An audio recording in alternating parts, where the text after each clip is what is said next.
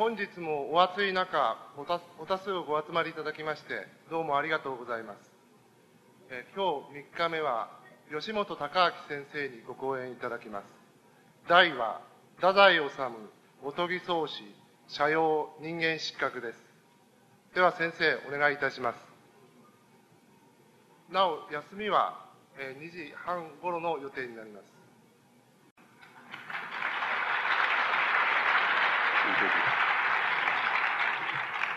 えー、今日は、あの、太宰治の、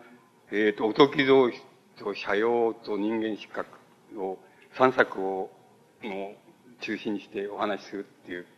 ことなんですけども、えっ、ー、と、これは、太宰治の、おとぎ像詩は戦争中ですから、あの、戦、戦争、第二次大戦、あれ太平洋戦争の戦争中から、あの、戦後にかけての、太宰治の作品について触れるっていうことにあのなると思います。で、うんと、えー、太宰治のおとき図星っていうのはあの、大変なやっぱりあの傑作だっていうふうに思います。つまり、あの、大体、ある作品を批評する場合には、大体その作品の非常に、えーあの、印象深い箇所っていうものを、あの、つなげまして、そしてその作品の、まあ、印象を作ると。その印象をもとにして、あの、批評するっていうのが、まあ、一番、あの、安直で、また一番やりやすいことであり、また、誰、批評家っていうのは誰でもそんなことをしているわけです。あの、ところであの、太宰治の時蔵詩っていうのは、あの、つまりその方法はちょっと通用しない作品ですということは、あの、大体、えっ、と、印象深い箇所っていうものをあの、抽出することが不可能であるっていうふうに僕には思います。つまり、あの、全部が印象深いっていうふうに、全編の全、全文章が、あの、印象深いっていうことになりますから、あの、なんか印象深い箇所をつなげてっていうことが、あの、不可能なほどの作品だっていうふうに僕は思います。ですから、あの、もし、お読みの方はもちろんお分かりなわけですけど、お読みでない方は、あの、ぜひ、読んでいただきたいなっていうふうに思います。あの、つまり、格好をつけて言うと、あの、こう、は、こうなんか波状にって言いましょうか。クライマックスとそうじゃないところとかあるっていうふうに作品ができていなくて、あの、一応にある、あの、あの、高いレベルのその緊張度でもって、初めから終わりまで終始しているっていう、言ってみればその、かっこよく言えばその高原上っていうことになるわけでしょうけども、高原上の作品です。つまり、波形があってとか谷があって、山があってっていう、あの、作品ではないっていうふうに思います。で、あの、えー、太宰さんあの、おとき造詞というふうに言っていますけど、本当に申し上げますと、あの、古典、つまり物町時代のおとき造詞っていう、えー、あの、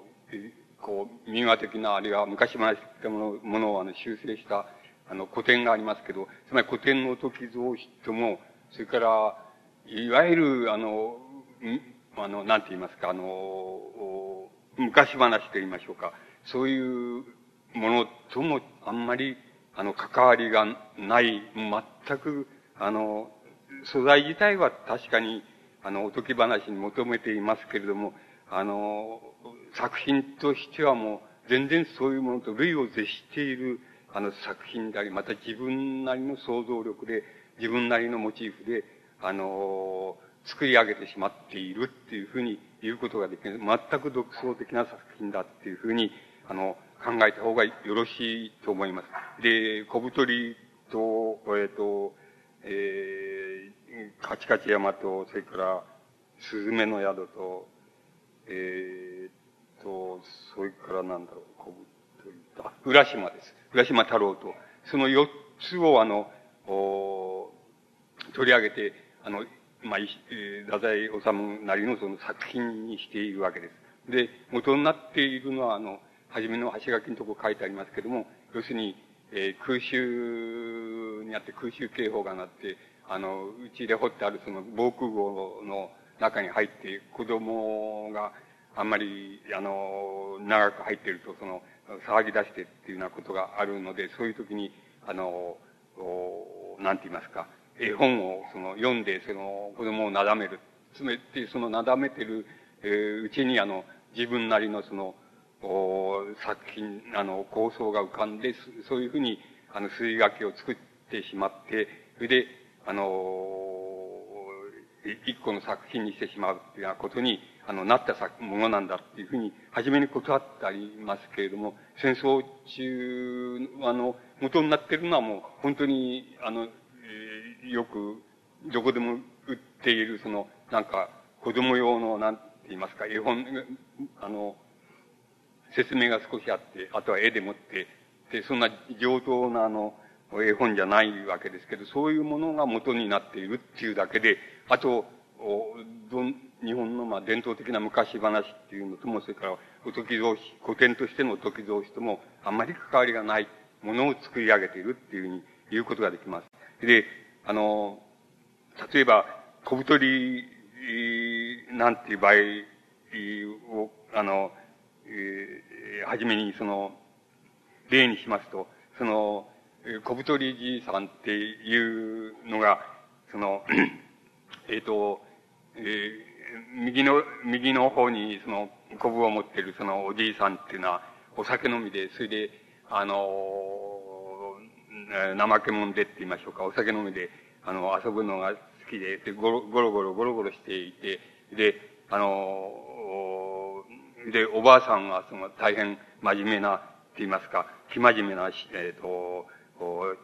主婦で、それで、あの、息子が一人いて、息子はまた非常に緊張なって言いますか、あの、真面目な、その、あだ名が、近所のあだ名、その、あだ、阿波星人っていうふうに言われている、そのあだ名を持ったその息子は全く緊張な人です。で、えー、その、酒飲みのおじいさんはうちでお酒を飲んで、あの、えー、管をま、巻いたりするんですけど、全然その、うちのおばあさんも相手にしてくれないし、あの、息子も相手にしてくれないっていう、その、性格をその右のコブを持ったおじいさんに与えています。左のコブを持ったおじいさんっていうのは、えっ、ー、と、非常に、えー、人品骨格やしか、やしからずって言いましょうか、そういう人で、あの、堂々たるタイプのその、えっ、ー、と、あの、全く武士のような、えー、性格のおじいさんで、それで服装は立派で、学問があり、それで財産もあると、おかみさんは、言いますか、あの、奥さんは美人で、あの、若くて美人であると。そういう設定をして娘が一人いて、娘はその、はすっぱで、はすっぱの娘でっていう、それで奥さんと娘さんがしょっちゅうゲラゲラ、なんか話し合って、ゲラゲラ笑ってるっていうような、そういう、あの、そういう設定って性格付けをまずやっています。それで、あの、なんて言いますか、その、酒飲みのその、うち、家庭では非常に孤独な、えー、酒飲みでだらしない、あの、親父だと思われてて、で、孤独な、その、右のこぶのおじいさんって、えー、あの、いうのが、その、ある時、その山、その芝刈りに行って、で、そこで、えー、あの、鬼たちが、その、歌い、歌い騒ぎを踊っているっていうところに出会うわけです。それで自分も、あの、えー、だんだんだんだん浮かれてきて、おお酒を飲んでその酔っ払ってその鬼と一緒に踊り始める。そして踊り始めると、の鬼の方も喜んじゃって、それで、あの、林立てるっていうんで、な結構、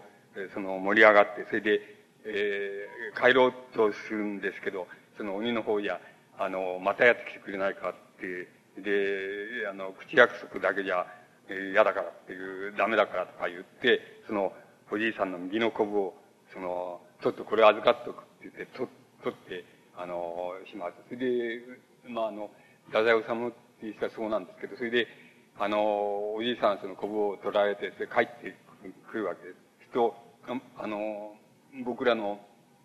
あの、説明はうまくないですけども、あの、うちに帰ってくると、おばあさんは、あの、おじいさんのコブがいつの間にかなくなってるっていうのに気がつくんですけど、おじいさんコブどうしたのっていうふうに言うような雰囲気っていうのは家の中にないんです。で、あの、しゃ知らんとしてるんだけど、あ、コブがなくなったっていうふうに、お、あの、おばあさんの方は思っている。どうしたんだろうなと思ってるんだけど、おじいさんには口に出さないと、おじいさんの方も口に出されないと、なんかそれを言うきっかけがないっていうのは、えー、そういうそのちぐはぐ、はぐさって言いますか、つまり家の中のちぐはぐさっていうのは、あの、とてもよく、あの、太宰治流に描かれています。で、あの、息子さんも、あの、緊直でその、えー、途中、畑へ行く途中、息子さんと出会うわけです。で、やっぱり、あの、うちの親父は、あの、コブがなくなってるなと思うんですけども、あの、別段、それを、あの、んコブをどうしたんですかっていうに聞くような雰囲気がこの中になくて、それで、あの、聞かない。それで、おじいさんもその、コブの、えっ、ー、と、えー、なんて言いますか、コブがなぜなくなったかとか、いうことも、あの、言い出すきっかけがない。ただ、あの、この右のコブのおじいさん、酒飲みの、人がいい酒飲みのだらしなくてないおじいさんの方は、その、なんか、コブ、そういうふうにうち家庭の中で孤独なもんだから、その、コブがあるっていうこと、コブを持ってるっていうことは自分の慰めになっているので、必ずしもコブが、あの、コブがなくなってしまったから寂しくてしょうがないっていうふうに、あの、太宰治は描いています。もう、この昔話の小太りには、あの、もちろん、あの、こう、登場する人物の性格なんていうものは全然、あの、ないわけです。存在しないわけです。あの、要するに、話のパターンっていうのが、あの、昔話の骨格であって、それで、その、登場人物がどういう性格を持ってるかとか、どういう心の動かし方をするかなんていうのは全然、あの、ないわけです。その、だけれども、あの、太宰治の特色、特色っていうのは、あの、そういうところで微妙な、あの、こう、心、心理の動かし方とか、食い違い方とかっていうことをとてもよく、あの、描き出して、見事に描き出してるっていうところ、また、見事にそういうのを作ってしまうっていうところが、太宰治の特色であるわけです。で、あの、そういうなんか、あの、酒飲みのおじいさんの方はそういうあれで、ここを取られてしまったことは寂しくてしょうがないっていうふうに思ってるわけです。そう、左のコブを、えー、左のコブを持ってるおじいさんの方は、その、やっぱり、あの、うん、右のコブのおじいさん見ると、コブはいつの間にかなくなって、こっちの方は、あの、まあ、あの、コブがあるっていうことがなんかなければ自分はその、えー、なんて言いますか、人品骨格いらしくないその、立派な人物に見られるのにコブがあるもんだからっていうふうに思ってて、コブがなくなればいいなっていうふうにいつでも思ってるっていうのが、左コブのおじいさんに、あの、の性格として設定してあります。で、あの、右のコブのおじいさんのコブがなくなったっていうのを見て、それで自分、どうしてコブがなくなったのかっていうのを聞くと、まあ、これこれこうで、その、山の中で鬼が踊ってるのに出会って、それで、見てるうちに踊らされて、それで、らえ、帰りに捕らえちゃったんだっていうふうに、あの、言うわけです。と、あの、左こぶのおじいさんの方は、じゃあ自分も行って、その、えー、あの、こぶを取ってもらおうっていうふうに行くわけです。それで、あの、行って、あの、やはり鬼たちがその騒いで踊ってるようなところに、あの、行くわけですけども、その、行きまし、行きまして、それで、あの、鬼たちが騒いだり踊ったり歌ったりしている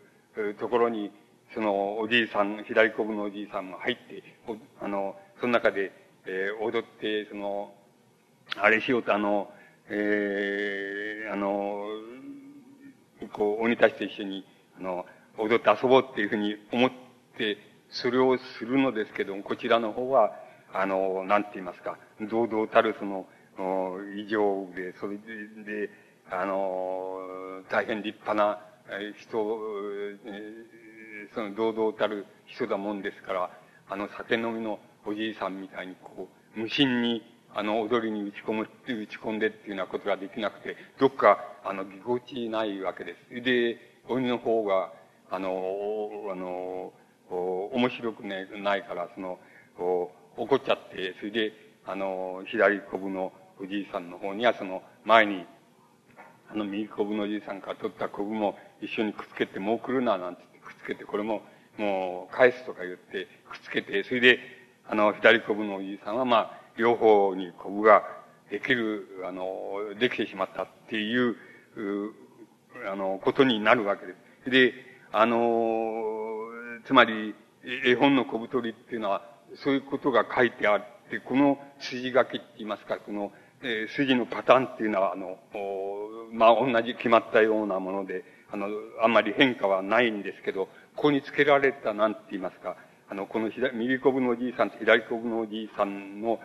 に、あの、と、それから、その、家庭でのあり方っていうのに、あの、付けられたその性格っていうのと、それから、あの、心理の動かし方っていうのの描き方っていうのはもう、太宰治独特のものでして、あの、これはあの、僕らの説明ではとても、あの、うまくそれを表現できないんですけども、あの、これもうぜひともお読みくだされば、あの、よろしいというふうに思います。で、あの、太宰治はその、なんて言いますか、じゃあ、あの、小太りっていうのは一体、えっ、ー、と、何を、何をモチーフとしてるんだろうかっていうふうに、あの、考えると、あの、それはあの、人間、太宰治はその最後のところで、その、それはあの、自分の考えではその人間の生活、生活の底の方にあるその、なんて言いますか、その、お人間の性格の悲劇って言いますか、悲劇とそれから喜劇っっていうのが、あの、この小太りっていう、あの、おとぎ話のその、おあの、根本的なモチーフなんだ。それでそれはまあ自分が、あの、そのように、あの、小太りの、その、なんて言いますか、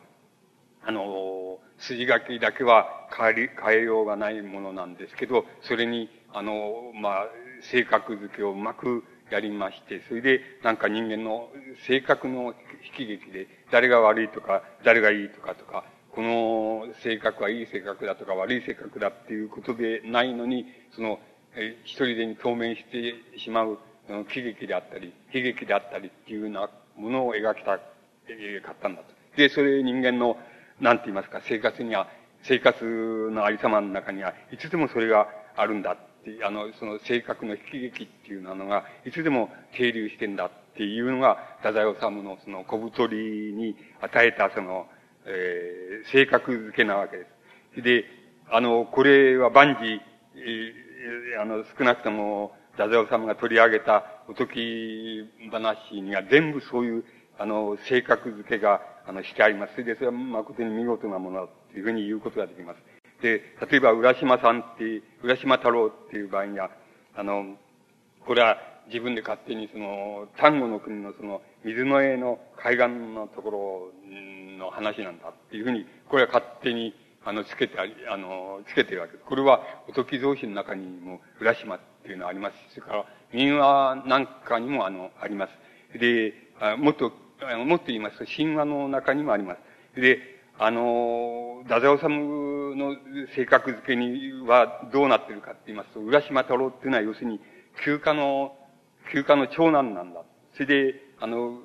風流好きで道楽好きで、なんだけど、あの、風流と道楽にその身を打ち滅ぼしちゃうみたいな風に打ち込むことができなくて、あの、ただ、要するに片手間の道楽みたいなものをやってるその休暇の長男なんだってえそれで、えいつでも妹からその、え兄さんはその冒険心がないからダメだっていつでも言われているっていうふうに、あの、設定、えー、してあります。それで、あの、浦浦島太郎はどうして、あの、竜宮に行きたがったのかって言えば、その、なんて言いますか、人間の世界っていうのはあまりに、あの、その、相互に批評し合ってうるさくて、しょうがない。つまり、あの、人間っていうのはなぜ人を批評しないから生きていけないんだっていうことがうるさくてしょうがないっていうふうに、あの、浦島太郎は思ってて、いつかそういう、その批評みたいなものは、あの、人の批評するみたいなことがないような世界に行きたいっていうふうに浦島太郎はいつでも思ってる。で、たまたま、その、亀を、あの、助けてあげた、子供にいじめられてんのを助けてあげたっていうののお礼にその、亀、亀がその、連れてって、あの、竜宮へ連れて行くって連れてってくれるっていうような話に、あの、変えています。で、あの、竜宮っていうのは何なのかっていうことについて、太宰治は要するにそれは、あの、一種の批評のない世界なんだっていう、要するに、えー、人が、人を許容する、何をしても許容されるっていうのは、そういう世界がその竜宮なんだっていうふうで、それは、あの、現実、現世の世界は、あの、批評なしには一日も生きていけないっていうふうに人間の関係が出来上がってるっていうのが現世の世界で、あの、えー、その浦島が行きたがった、その、あれ言った、その、竜宮っていうのは全然そういう批評とかなくて、何をしても許されるし、好きなことをやっても許される。で、好きなことは何をしても許されるっていうのは、そういう世界なんだっていうふうに、あの、設定しています。で、あの、それで、あの、浦島は、まあ、あの、竜宮へ行って、それで、あの、それこそ批評のない世界で、あの、こう、のんびりのんびり暮らして、その、竜宮の三日っていうのは、この、現世の世界のその300、300年に該当するっていうのは、そのくらいそのゆったりと、あの、時間が流れてて、従って、その、なんか、人の批評したり、悪行したり言わなくても、その、のんびりしてやっていけるっていうのは、そういう世界で、のんびりしてんですけれど、ある時、その、なんとなく、こう、この批評し合わない世界っていうのも、また寂しいもんだなっていうふうに思う、思い出して、それで、えー、帰る心、帰り心って言いますか、心がその、うん、刻して、それでもう、あの、うち帰りたいって言う、言うと、その、玉手箱を、乙姫様がくれたっていう、それで、あの、それで帰ってきたら、あの、誰も知ってる人がいなくて、それで、あの、もう、あの、300年も過ぎていたっていう、それで、あの、玉手箱を開けて、あの、あの、見たらば、要するに自分は、あの、年、たちまち、えー、300歳の年寄りになって、えー、しまったっていうような、あの、そういう話に、あの、してあります。で、あのこの、えっと、少し、あの、なんて言いますか、あれを申し上げますと、その、浦島っていうのは、まあ、あの、えっと、かなり古い、こう、多分、あの、南方系と言ったらいいんでしょうか。南方系に違いないと思うんですけども、あの、南方系のかなり古い、あの、説話だっていうふうに思います。それで、あの、もちろんあの、鹿児島やなんかにも、あの、似たような話がありますし、また、東北の方にも似たような話があるわけなんです。だから、まあ、あの、日本、日本列島で言えば、あの、大変古い時代の、あの、つまり、まだ、その、日本国が出来上がらない前の古い時代に、から、こう伝えられた南方系の、あの、説話だっていうふうに、あの、考えることができると思います。で、あの、それは、あの、どう、えっ、と、神話にも、古事記とか日本書紀の中にもあるわけです。で、それはどういうふうにあるかっていうと、これは、えっ、と、皆さんも、あの、きっと学校の教科書なんかで、えー、習われたと思うんですけど、神話の中に、あの、海幸彦と山幸彦の、あの、話があります。それはあの、えっ、ー、と、神話の中で言えば、その、ニニギの御事っていうのの、えっ、ー、と、子供が三人いて、その中で長男が、あの、ホテルの御事って言うんですけど、それで、えー、あの、三男、つまり抜子ですけど、三男が、法理の御事っていうわけです。それで、ホテルの御事っていうのは、あの、海、海幸彦、つまり、あの、海で漁をやってる、そういう人間なわけです。それで、三男の法理の御事っていうのは山幸彦って山で狩りをしてるっていう、そういうあの人間なわけです。で、これが、あの、ある時、要するに、俺にあの、ちょっと、う海の、つまり、えー、漁みたいのをやらせてくれって、で、あなたは、その、山のあれをやってみてくれっていうんで、その仕事を交換するわけです。交換して、それで、あの、氷の御事、つまり三男坊が、あの、兄から書いたその、えー、なんて言いますか、釣り針があるわけですけど、釣り針を、あの、釣りをやってるうち、海で落としてしまう、落としてって取られてしまうって言いましょうか。なくしてしまうわけです。で、とか兄の方は、その、返せって、あの、どうしてってか、あの、それをか探して返せって言われて、それで、えー、いつまでも、あの、探すんですけど、なかなか帰って、あの、見つからない。で、あの、ある時、その、なんて言いますか、あの、やっぱり海の針を探して海のほとりをあれしていると、その、お年寄りが、これ神話の中では塩土の神ってなってますけども、その、お、えお、年老いたその神様が来て、それで、私が要するに、あの、海の、その、渡積みの神のところに連れてってあげようっつって、それで、その、連れてってくれる。それで、あの、連れてって来て、その、海の、その、世界のその、なんて言いますか、その、神話では豊玉姫っていうふうに出てきますけど、まあ、つまり、乙姫に該当するわけですけども、あの、豊玉姫とその、結婚して、やっぱり、あの、何年間もそこについてしまうわけです。だけど、なんか時々憂鬱そうな顔して、あの、考え込んでるのを見て、その、どうして、何がその不服なんだっていうふうに、その聞かれるわけ。その豊玉姫に聞かれると、実はこういうこうで、こうでその兄貴の釣り針を、あの、なくしてしまって、それを探し、あの、探そうとしても見つからないで、あの、来ちゃった、いるわけだっていうわけです。そうすると、海の神様が、その、それを、じゃあ、あの、私は魚たちを集めて、それで、あの、聞いてみよう。それで、それで、聞いてみると、要するに、あの、タイが、あの、えー、その、針をその、こう飲み込んで、それで切っちゃったって、切っちゃったっていう、その、タイが、それ、それに該当するっていうことが分かって、それでその釣り針をもらって、また、あの、国へ帰って、兄貴にそれを渡す。で、あの、兄貴がこん、それでその時にその、海の神様が、その、兄貴はもう、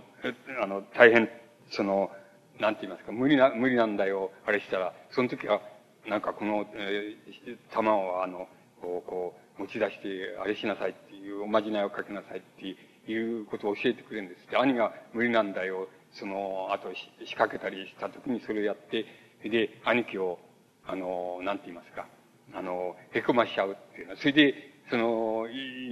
ホテルの御事っていうその兄貴っていうのは、あの、を水にあの、溺れたりしちゃうっていう、さし、さしちゃうっていうのは、意地悪して逆に溺れたりさせちゃうっていうのは、ふうに神話ではなっています。で、これが要するに、あの、隼人の、隼人の、その、祖先の神様で、それでこれ、その時の、えしきたりで、からのしきたりで、その、隼人はその、えー、朝廷に対してその、朝廷のお祭りとかなんとかある時にはその、海に溺れる、あ、ありさまのその、踊りをや、や、やるっていうのが習慣になって、あの、来たんだっていう、その神、神話の、その元になって、あの、いるわけです。で、この、なんて言いますか、えー、の、法理の御事っていうのの子供が、あの、なんて言いますか、あの、子供は要するに、これも神話に出てくる、その、なんて、あの、彦渚その、うがや吹き合図の御事っていう、つまり、えー、なんか子供を産むときに、あの、産屋の中に、産屋を作ってその中でその子供を産むっていう習慣が、あの、怪人系って、まあ、海の怪人系の説話の中にあるわけですけども、その、そういうんだけど、その子供を産むときに、その、う、うのを火薬さでもって、その屋根を吹くのが吹き、吹き、吹き終わらないうちに子供が生まれちゃったっていうので、名前をその、彦渚、うがや吹き合図のことっていう名前にした。それは、それの子供っていうのが、あの、その続き具合を言いますと、それの子供っていうのが、あの、4人いまして、それで、長男が、あの、五瀬の御事って、次男が稲日の御事って、三男が、えー、三毛の御事って言いまして、それから四男が若三県の御事って言いまして、こいつが、あの、神武天皇になるっていうことになって、神話ではなってるわけです。ですから、この海幸彦、山幸彦っていうのは、要するに神武天皇の、えー、前の代の前の代、つまり祖父の代の説話っていうことになっているわけです。この種の、あの、怪人系の説話っていうのは、えっ、ー、と、もちろん、浦島の説話と、あの、同じ、あの、パターンが同じですし、また、同じものであるわけです。で、あの、これはあの、えっ、ー、と、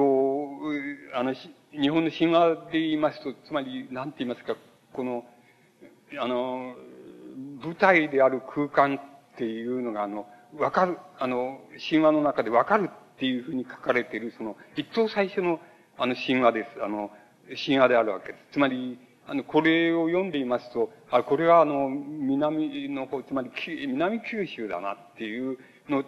を想定してるなっていうのが、あの、わかるように描かれています。それが、あの、神話の中で場所は、あの、わかる。つまり、設定、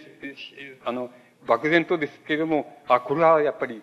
あの、九州を指してるなっていう、あの、ことがわかる、一等最初の、あの、神話、説話です。で、それ以前の説話っていうのは、空間がわかりません。つまり、どこで、あ、どこの説話神話であるかっていうのは、あの、空間がうまく設定されていないわけです。つまり、あの、日本列島以外であるかもしれないっていうふうに、あの、考えられる、その空間が設定されない、あの、神話なんですけど、ここに来て初めて南九州じゃないのかなって、南九州の、あの、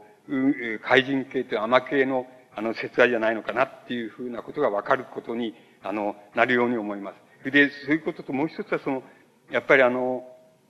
なんて言いますか、あの、この、ホテリの御事っていう長男と、それから、フォールの御事っていう三男っていうふうになっています。まあ、別な言葉で言いますと、長子と、それからバッシっていう、末の子供ですね、バッシっていうことになります。で、あの、それからこの、事務天、事務天皇になるその、カム、カムヤマと言われ彦、つまり若三家の御事っていうのも、これは抜子であるわけです。それから、一世の御事っていうのは、長、長子である、長男であるわけです。で、これもあの、これはあの、習慣として、その抜子相続って言いますか、少なくとも、あの、自死ないし抜子、つまり、あの、長男は決して、あの、えっ、ー、と、相続しないっていう、そういうあの、習慣があったところの、えっ、ー、と、場所を、あの、大変よく指していると思います。それで、初期天皇軍は、あの、大体、事務から10代ぐらいまでは全部そうなっています。つまり、あの、長男っていうのは大体、あの、なんて言いますか、えっ、ー、と、神事に携わるって言いましょうか。つまり、神事にた、長男の方は神事に携わって、それで、抜子、ないしは二男っていうのが、あの、現世を治めるって言いますか、現世の政治を行うっていうような形っていうのが、あの、少なくとも、えっ、ー、と、初期の、つまり実在は大変危ぶまれているわけですけれども、あの、十、初期の天皇軍の10代ぐらいまでと、それからこの、えー、海幸、山幸の、えー、つまり空間が指定できる、あの、神話になってからの、あの、この神話では漠然とですけれども、やっぱり抜子相続の習慣があるところ、あるいは習慣があったところっていうことを、あの、とてもよく、あの、否定してあります。それで、大体長男は、あの、なんて言いますか、神事に携わって、それで、あの、抜子の方が要するに現世を治めるっていうような形になるわけです。この、人務、人務統制っていうのがあります。神話の中ありますけど、この場合でもあの、一世の御事っていうのは、要するに、あの、えっ、ー、と、こっちのあの、瀬戸内海を何話の方にその上陸しようとして長須根彦の軍隊にその阻まれて、それで、この長男は、長男の一世の御事、あの、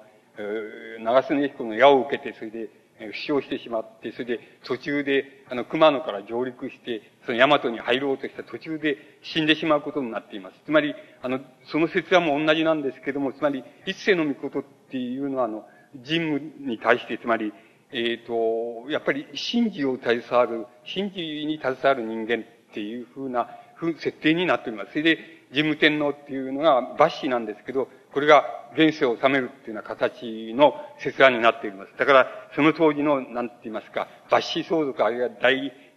第二子相続とかっていうふうなものが習慣になっているところの、あの、場所が、あの、設定された場所だっていうふうに、あの、神話の設定しているその場所だっていうふうに言うことができます。で、あの、浦島の説話っていうのも、あの、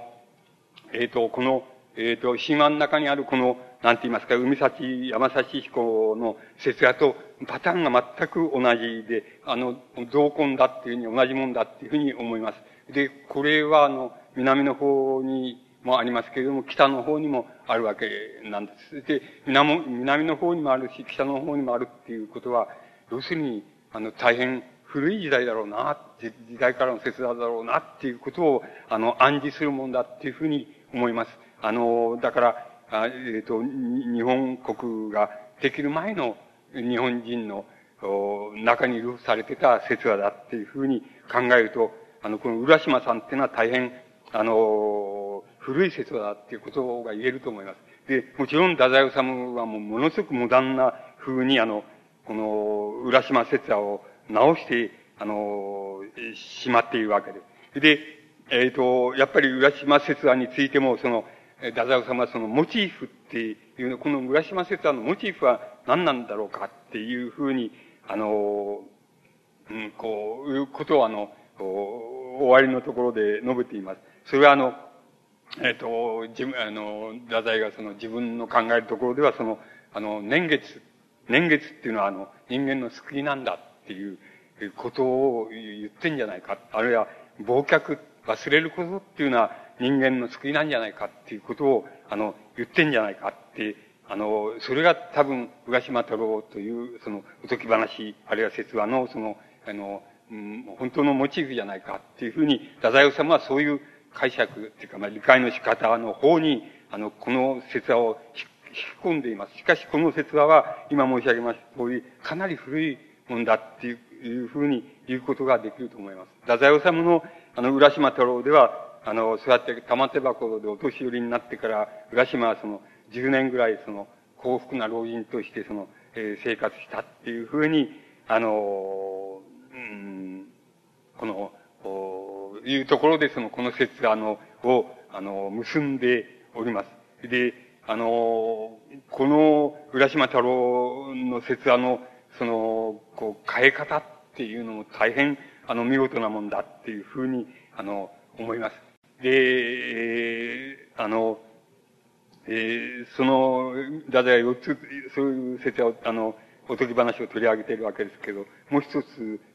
三番目にあの、カチカチ山の、あの、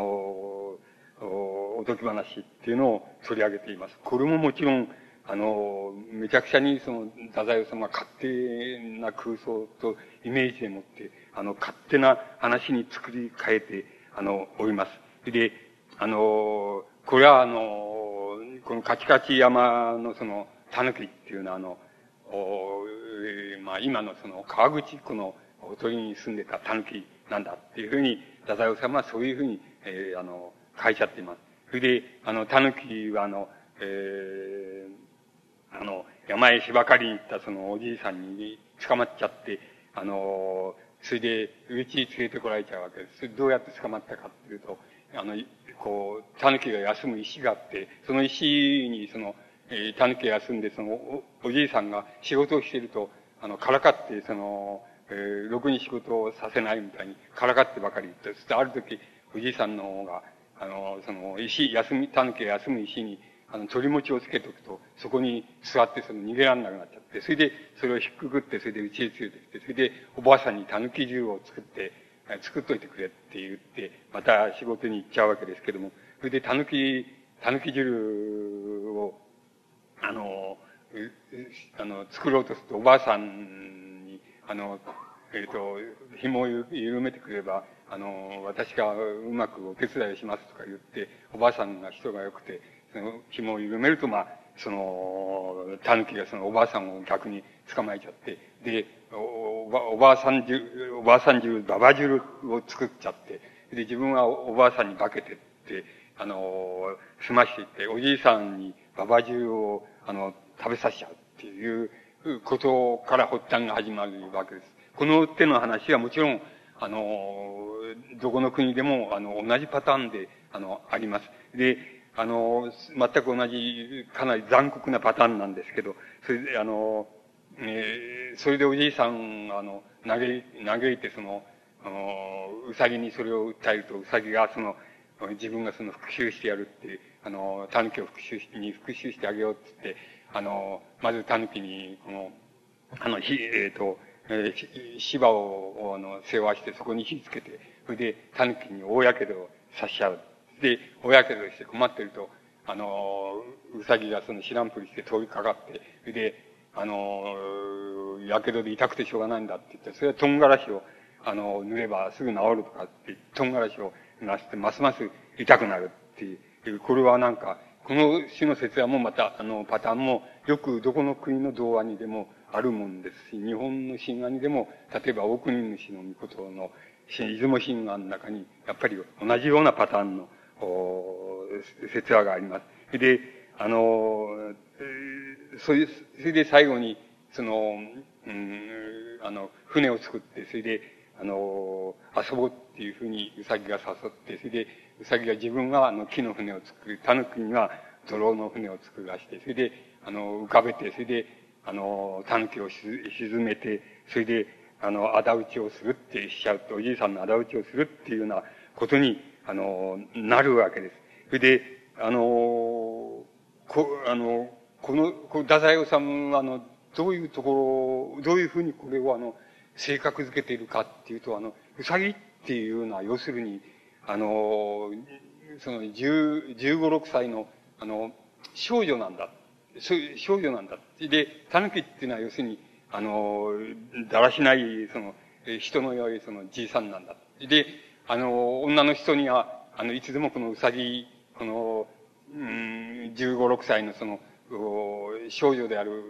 うさぎの様相が、あの、女の人には、あの、どんな女の人にもあるんだ。だから、あの、だらしない、その、それで、ひどい目に遭う、その、えっ、ー、と、狸っていうのは、つまり、どんな男にも、この一人の狸が住んで、住んでいて、で、いつでもこういうことになるんだっていうのが、あの、太宰治の、あの、解釈です。で、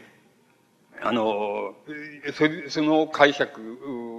はとても面白くて、あの、そのため、そういう理解、解釈の仕方をしたために、ものすごくこのカチカチ山っていう話は面白くなっています。で、あの、えっ、ー、と、男、あの、狸はそのすぐに、あの、うさぎにその、何か言われるとすぐに息になって、その通りして、またひどい目に遭う。で、ひどい目に遭って、えっ、ー、と、それで来れるかっていうとそうじゃなくて、また、あの、すぐに、あの、あの、えっ、ー、と、何か言われるとすると、それに、それを真似しちゃって、それでまたひどい目に遭う。それを繰り返し繰り返しやって、しまいには泥船に乗せられて、それで沈められちゃうっていう。で、あの、男っていうのはいつでもこうだっていうのが、太宰治の解釈で、女の子っていうのはいつでもこう、こういう、あの、この残酷さがあるんだって。で、それはまあ自分の、この、なんて言いますか、女性に対して不審だったその、反省を顧みても全くその通りだと思うんだっていうような、あの、解釈付けをやって大変面白い話に、あの、しています。あの、なんて言いますか、あの、つまり、太宰治の、その、なんて言いますか、その、この、説、あの、この、性格付け、解釈付けの、まあ、一例、えー、があるんですけど、例えば、こういうことをあれされると、僕らもびっくりしちゃうっていうか、あの、あの、びっくりしちゃうっていうか、その、えあの、すごい、この人はすごい人だなっていうふうに思っちゃうところが、あの、中にたくさんあの、エピソードで出てきます。で、あの、えっ、ー、と、あの、その、その一例を挙げてみますと、その、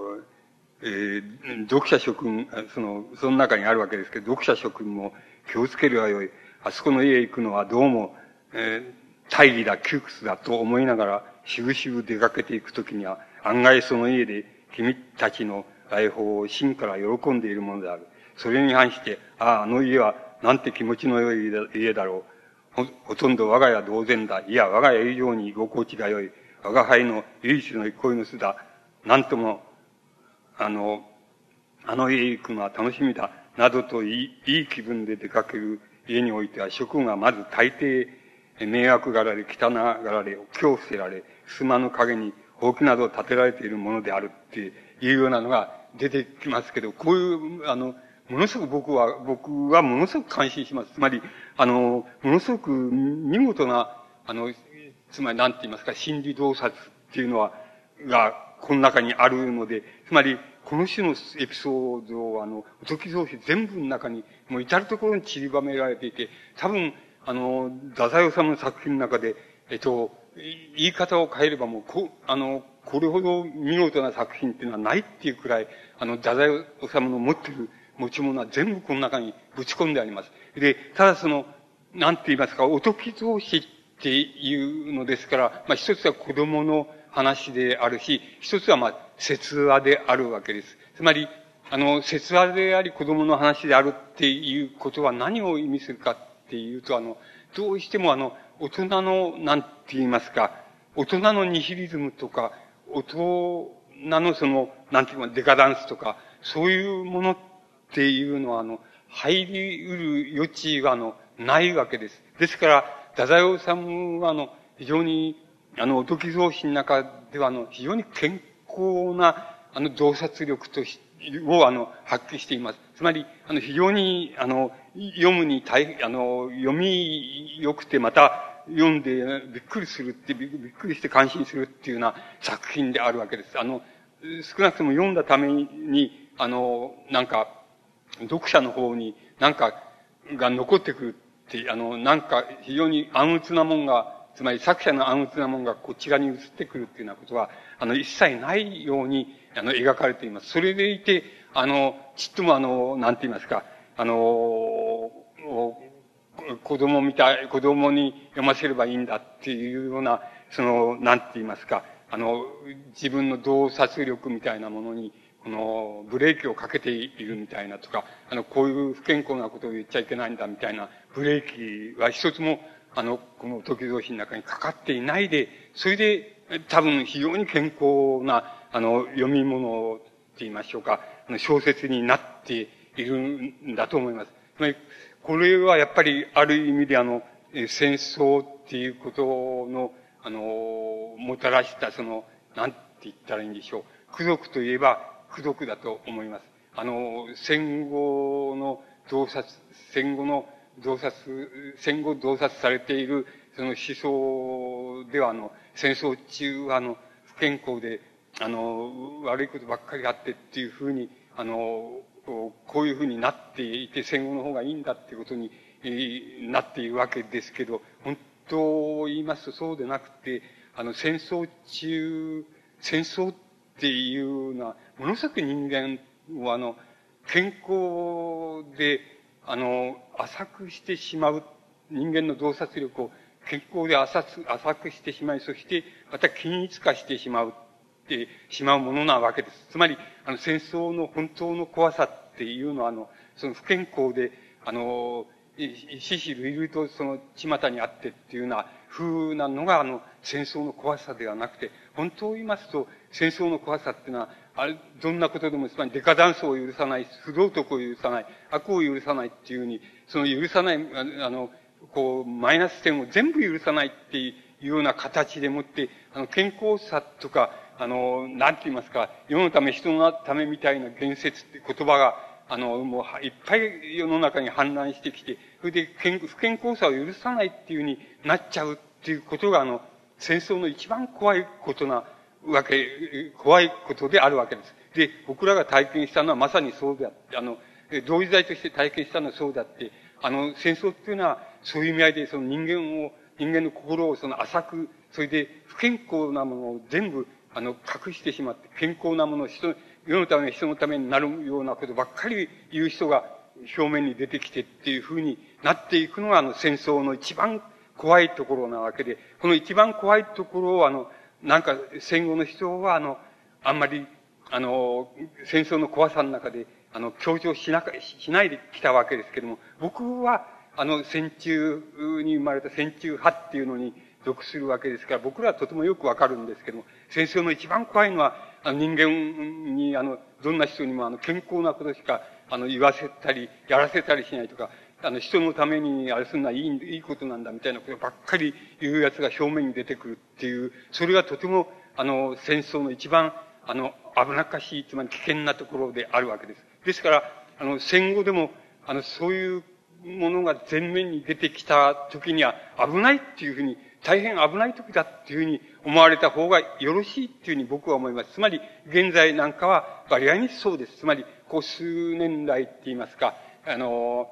5、6年代って言いますか、大変、あの、健康なことばっかり言う奴が表で来て、あの、表面に出てきてっていうのは、大変危険な、あの、状態にあるっていうふうにお考えになった方が僕はいいと思います。あの、戦争っていうのはまさにそういうね、もっとそうなわけで、もっと健康で人のために世のためになるようなことばっかり言う奴が、あの、出てくるし、またやる奴も出てくるわけです。それで、そういう時が一番危険な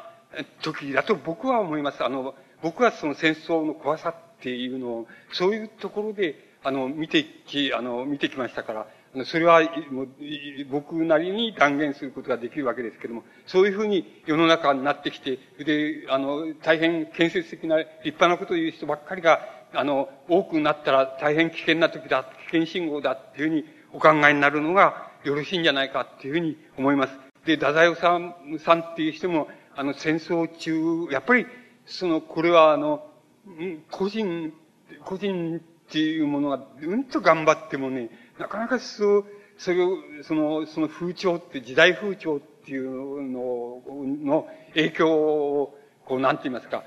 こう、拒絶するってことはできないのですよ。ですから、太宰治っていう人は、まあ、あの、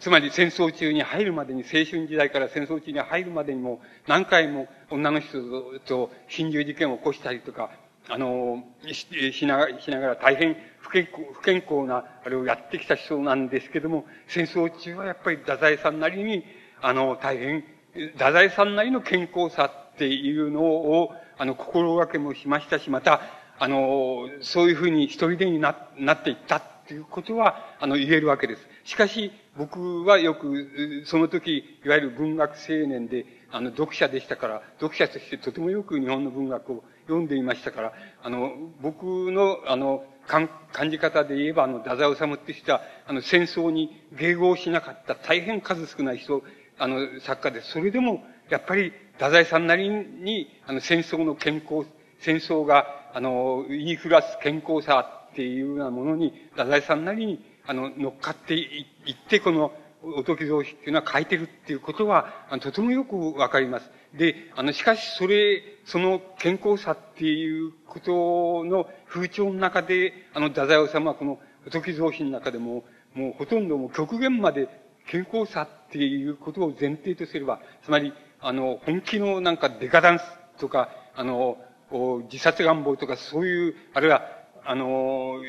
市民社会から外れてしまった願望とか、外れてしまいたい願望とか、そういうことを除けば、あの、その健康さの風潮の中で、太宰さんなりに、もう精一杯の人間洞察力を発揮したっていうのが、あの、このおとき造詞っていう、あの、作品だっていうふうに思います。これは大変見事な作品です。で、あの、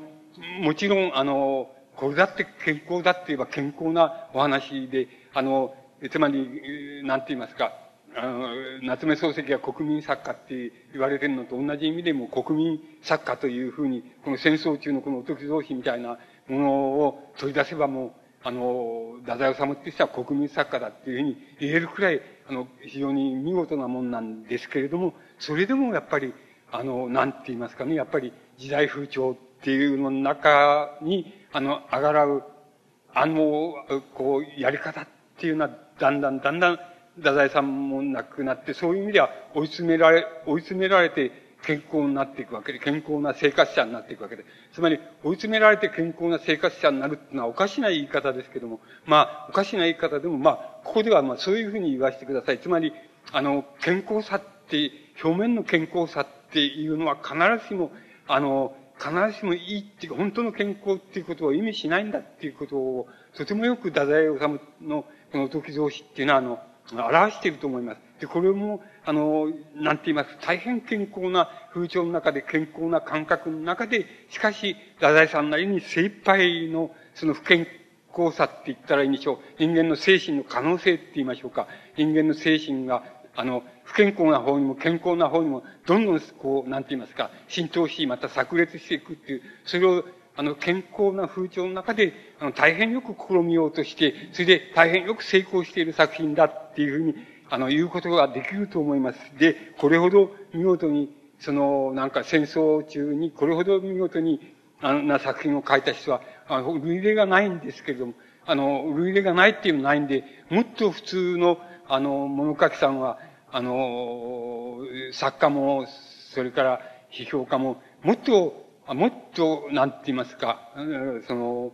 白紙的な、白紙的な健康さっていうようなものを、あの、なんていう臆面もなくって言いましょうか、恥ずかしいもなく言いふらしているっていうような風な、あの風潮に全部なっていったわけで、全部そういう意味合いでは、太宰治よりもダメだったよ、っていうふうになっているわけです。で、えー、その中であの、太宰治はもう、おとき造詞で、もう精一杯、あの、健康な中で、どれだけ人間の精神っていうのは萎縮しないでって言いましょうか。あの、自己規制しないで、あの、人間の精神っていうのは働きっていうのは発揮できるのかっていうことをもう精一杯、あの、想像力を巡らし、また、あの、心理主義的な、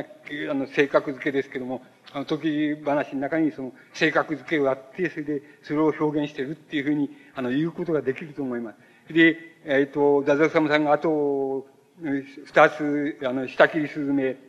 と、あの、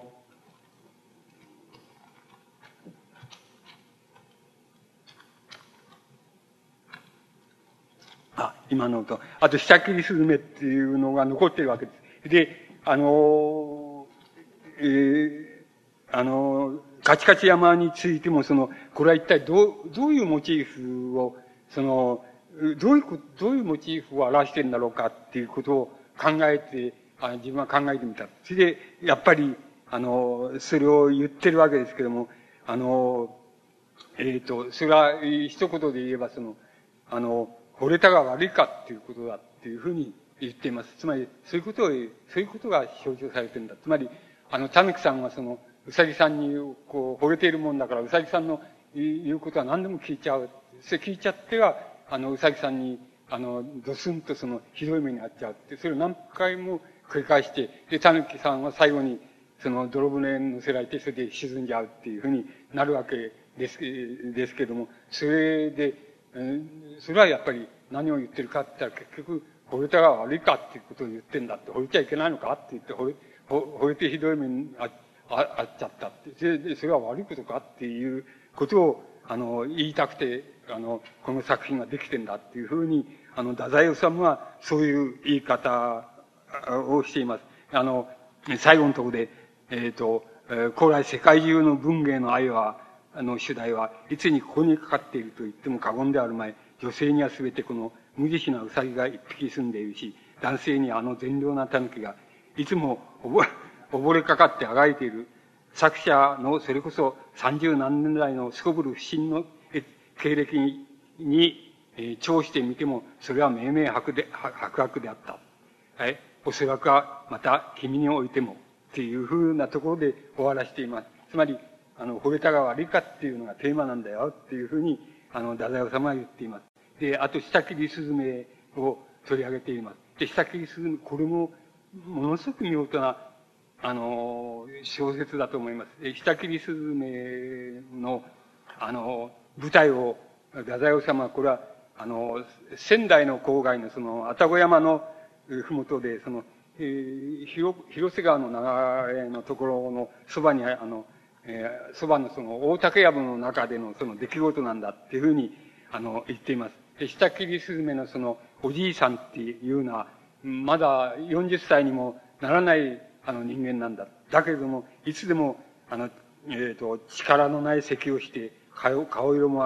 悪くて、朝起きて部屋の障子に、うん、畑をかけるともうぐったりして、一日中机のそばに寝たり起きたりゴロゴロしていると。そして夕食になると夕食を食べて、あの、またすぐに布団を敷いてゴロッと寝てしまうっていう、そういうのが、その、久木数名のおじいさんの、あの、あり方だったんだっていうふうに、あの、言っています。で、元を正せばこのおじいさんは、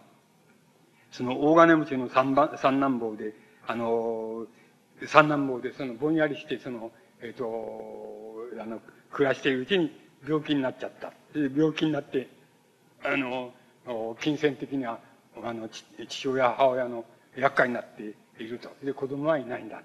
ていう設定をしています。つまり、ある程度、自伝的になっていますか、自分の、あの、自伝的な要素を、この下切りスズメのおじいさんに、その、固くしてるって言いますか、託してるわけです。で、あの、このおじいさんは万事にくっつけて今言いましたように消極的で、あの、いるかいないかわかんないような暮らしをしているわけです。で、これに対しておじいさんの奥さんが、サイ君がその、もともとは、あの、おじいさんのうちのその、召し、あの、なんて言いますか、召使いだったんだけど、そのおじいさんの身辺の世話をしているうちに、その、あの、いわゆるできちゃって、それで、あの、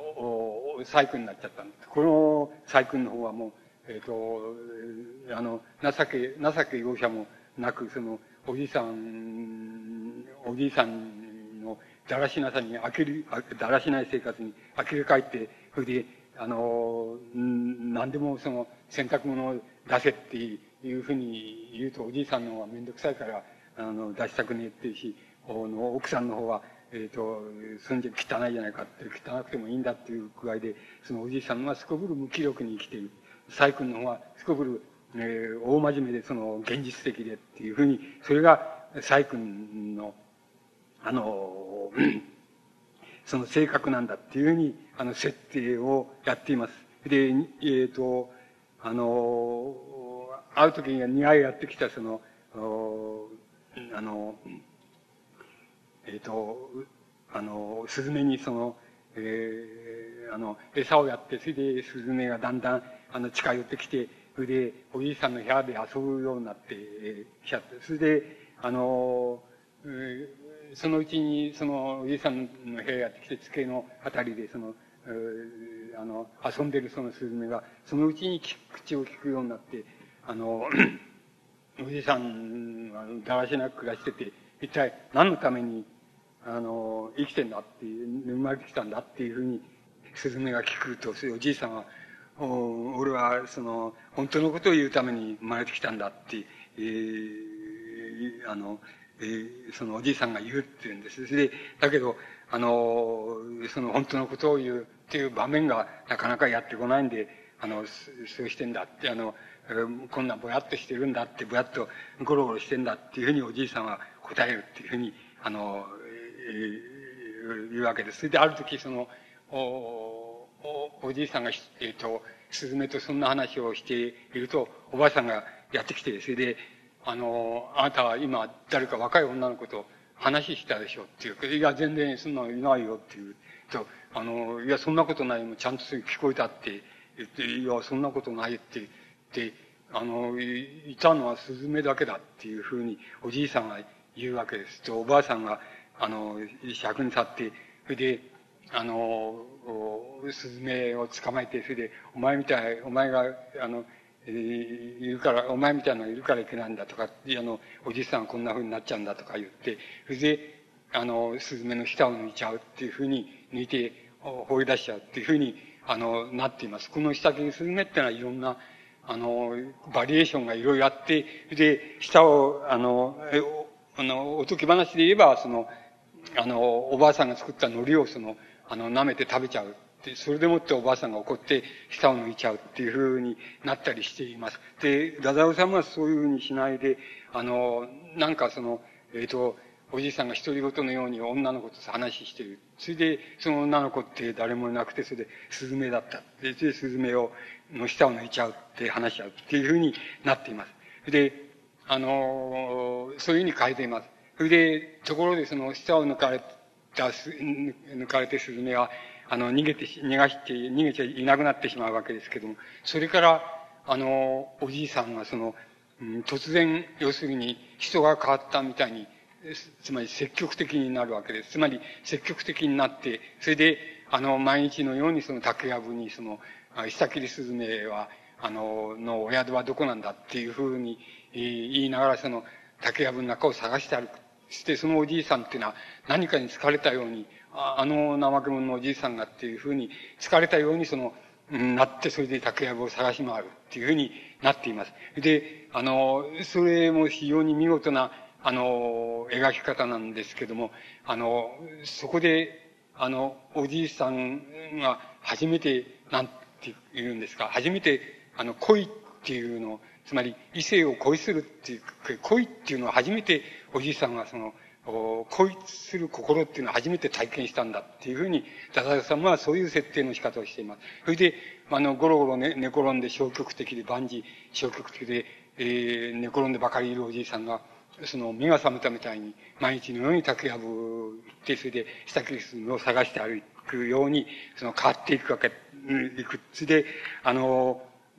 それはまあ一口に言えばもう恋で、恋、恋心、おじおじいさんの恋心なんですけど、あの、本当は恋っていう言葉に、恋愛っていう言葉に該当しないかもしれない。しかし、いずれにせよ、おじいさんはそこで人が変わったように、積極的に、あの、探し回るっていうのは、あの、えあの、そういう設定の仕方をしています。つまりそういうおじいさん、この、ぼやっとして、あの、無意図食しているみたいな人間が、あの、突如として、こうなんか目覚めたみたいに積極的になって何かやり出すっていう、そのなんか転換の仕方の見事な描写っていうのはやっぱり太宰治じゃなければできないだろうなっていうような見事さで、あの、描いています。で、ある時、おじいさんはそういう竹やぶを探してる時、あの、竹に積もった雪が頭に落ちてきて、で、気を失っちゃう。で、目が覚めてみたら、あの、自分は竹やぶの中の、家の中に、あの、寝ていていた。で、えー、寝ていて、スズメがその、お人形さんみたいな着物を着て、えー、あの、出てきて、それで、誰を探してんだっていうわけで、下着を着られたその、スズメを探してんだって。それは、それじゃあ、あのー、あれなんだって、その、自分の友達のおてるさんっていうスズメがそうだって、今、あの、下を切られた、ね、あの、あれでもって、寝、寝込んで、あの、寝ているっていう、言うんですね。で、あの、あの、おじいさんに、それじゃああの、寝てるからその、会い、会いに行ったらいいじゃないかって言って、おじいさんを、あその寝て、寝ているその下切りスズメのおてるさんの、あのベえ寝床のそばに連れて行くわけです。で、あの、連れて行くんだけど、おじいさんの方も、あの、おてるさんの方も、なんか、えっ、ー、と、両方とも、なん、えー、照れちゃって、な、口を何にも聞かないで、こうやって、あの、座ってるだけだって。それで、あの、いつも、えっ、ー、と、しばらく、あの、座ってやってて、で、もう帰るっていうふうにおじいさんが言って帰ろうとすると、お、おてるさんが、あの、おなんか、自分のかんざしを、である稲の方を取って、それで、あの、おじいさんにくれるわけです。で、おじいさんはその稲の方を持って、あの、家へ帰っていくわけなんそれで、あの、うんあんた、あの、家帰ってまた例によってその、机の上にその、ね、あの、稲の方をこう置いて、それでおじいさんの一人、独り言みたいにすぐやってる。それ、それ、それをおばあさんが見て、それは一体何なんだって言って、それは、あの、説明しろって言って、それでこれは、あの、下切りスズメ、スズメからもらったんだっていうふうに、えー、言うわけです。で、あの、おばあさん、それでおばあさんに根掘り葉掘り聞かれるから、いや、実は竹やぶでその、気を失っていたらいつの間にかそこへ行ってたんだって。それで、あの、つづらみたいのを出してくれたんだけど、そんな重たいものは嫌だって言ったら、実はこの、えー、稲の方をその、あの、くれたからもらってきたんだっていうわけです。して、あの、それじゃあ、私もそうやって、その竹やぶのとこでその、あの、寝、寝転んで寝、寝、寝ていると、そうするとそこへ行ける、行けるわけだって言って、じゃあ私も行って、私はつづらをもらってくるとか言って、おばあさんがそこ行って、あの、雪の上に伏せていると、やっぱりそこへ、その、うちに、うちへいつの間にか行ってるわけです。それで、大きい、あの、つづらをもらってくるわけですそれで、もらってくるんだけど、その中には、あの、金貨がいっぱい入っていて、それそれがあまりに重いんで、それで、あの、倒れたままおばあさんが、そこで、あの、投資してしまう、凍えて死んでしまうわけです。で、はい、あの、金貨、金貨を、金貨がいっぱい入っていたのを元にして、あの、おじいさんはその都へ出て、それで偉い人になって、その、スズメ大臣っていうふうに言われるようになるわけです。で、あの、それは、元を正せばその、あの、おじいさんがそのスズメに対してその親切に、あの、愛情を持って接したからこういうふうになったんだっていうふうに、あの、世間の人がそういうふうに言うと、そのおじいさんは、いや、そうじゃない。あの、あれは女房のおかげですって、あれには苦労をかけましたっていうふうに、おじいさんが言ったっていうのが、まあ、太宰治の、あれです。あの、うん、オチって言いましょうか。つまり、ヒサキリスズメのオチになってるわけです。これも、誠に見事な、まあ僕らから言えば、あの人間、人間と人間の恋愛っていうのは、あの、まあ、ありふれたって言いましょうか。誰でも小説のテーマになり、小説に描いたりするわけですし、また誰でもが、あの、多い少ないにかかわらず体験するわけですけれども、これは、あの、人間と、あの、動物と言いましょうか。あまあ、スズメとの、あの、恋愛っていうのを非常に見事に描いていて、つまり人間と動物の間にも恋愛っていうのは成り立つんだっていうことと、それが成り立つとすれば、どういう形になるのどういう形と、どういう心理状態になるのかっていうようなことも、誠に見事に、あの、それらしく描かれて、あの、いるわけです。で、これも見事、誠に見事な、あの、作品に、太宰治は仕上げています。つまり、えー、太宰治にはいろんな作品があるわけですけども、これなんかは、あの、えこう、太宰治の一方の作品の代表作だっていうふうに、あの、言うことができますし、あの、優しいですし、それから健康ですから、つまり国民、国民作家的ですから、あの、これはとてもあの、見事でいい小説で、あの、もしお読みになっていなかったら、読まれたらいいんじゃないかなっていうふうに僕は思います。で、ところであの、うん、あの、もう少し、あの、このおとき造詞について、あの、申し上げてみたいことがあるわけですけども、それはあの、何かっていうと、あの、つまり、なぜ、あの、太宰治があの、おとき造詞ってっていうのを戦争中ですけども、あの、あの、相当力と、あの、力を込めて、それで、あの、作品に仕上げているかっていうふうなことを、もう少し、あの、考えてみると、僕はやっぱりあの、うん、あの、一種の、あの、こう、なんて言いますか、元になる、この、源流と言いましょうか、原型と言いましょうか、そういうものがあるような気がします。それは何かって言いますと、あの、母親って、母親っ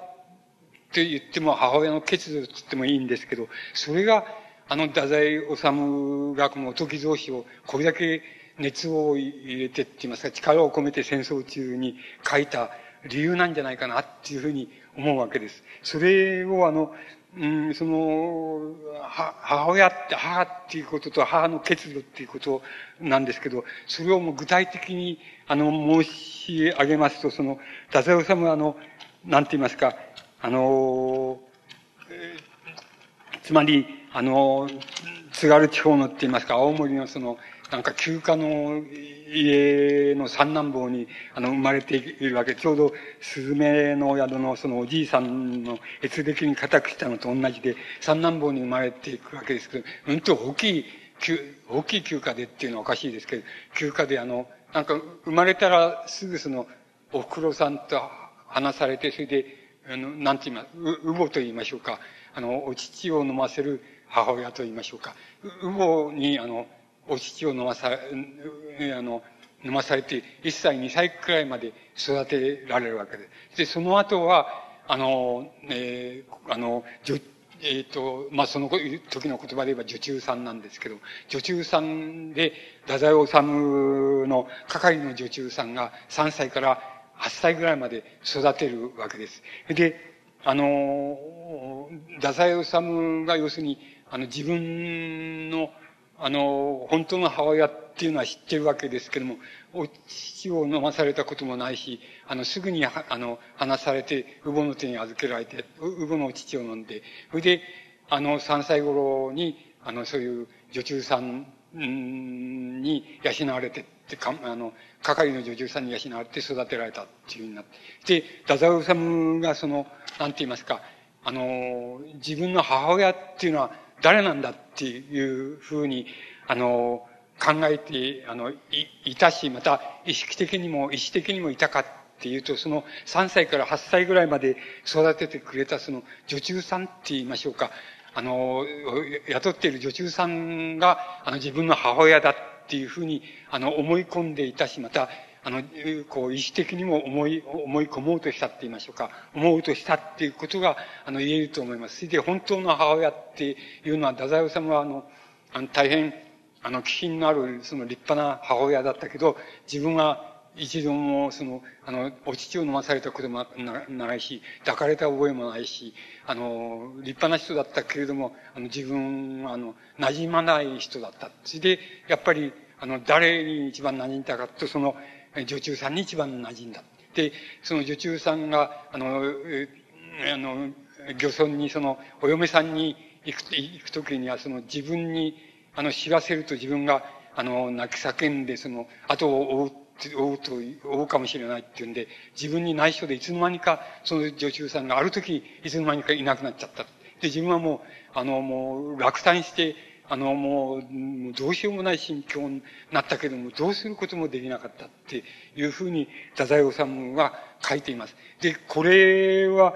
あの、これはあの、太宰治にしてみます。この女の人はあの、太宰治にしてみますと、あの、本当の母親だって自分が思ってる人なんだって。それで、あの、この人は、太宰治の小説の中で少なくとも二つ出てきます。で、二つ見事に、あの、この人だっていう、この人がモデルに違いないと思われる、あの、人が出てきます。で、一つは、あの、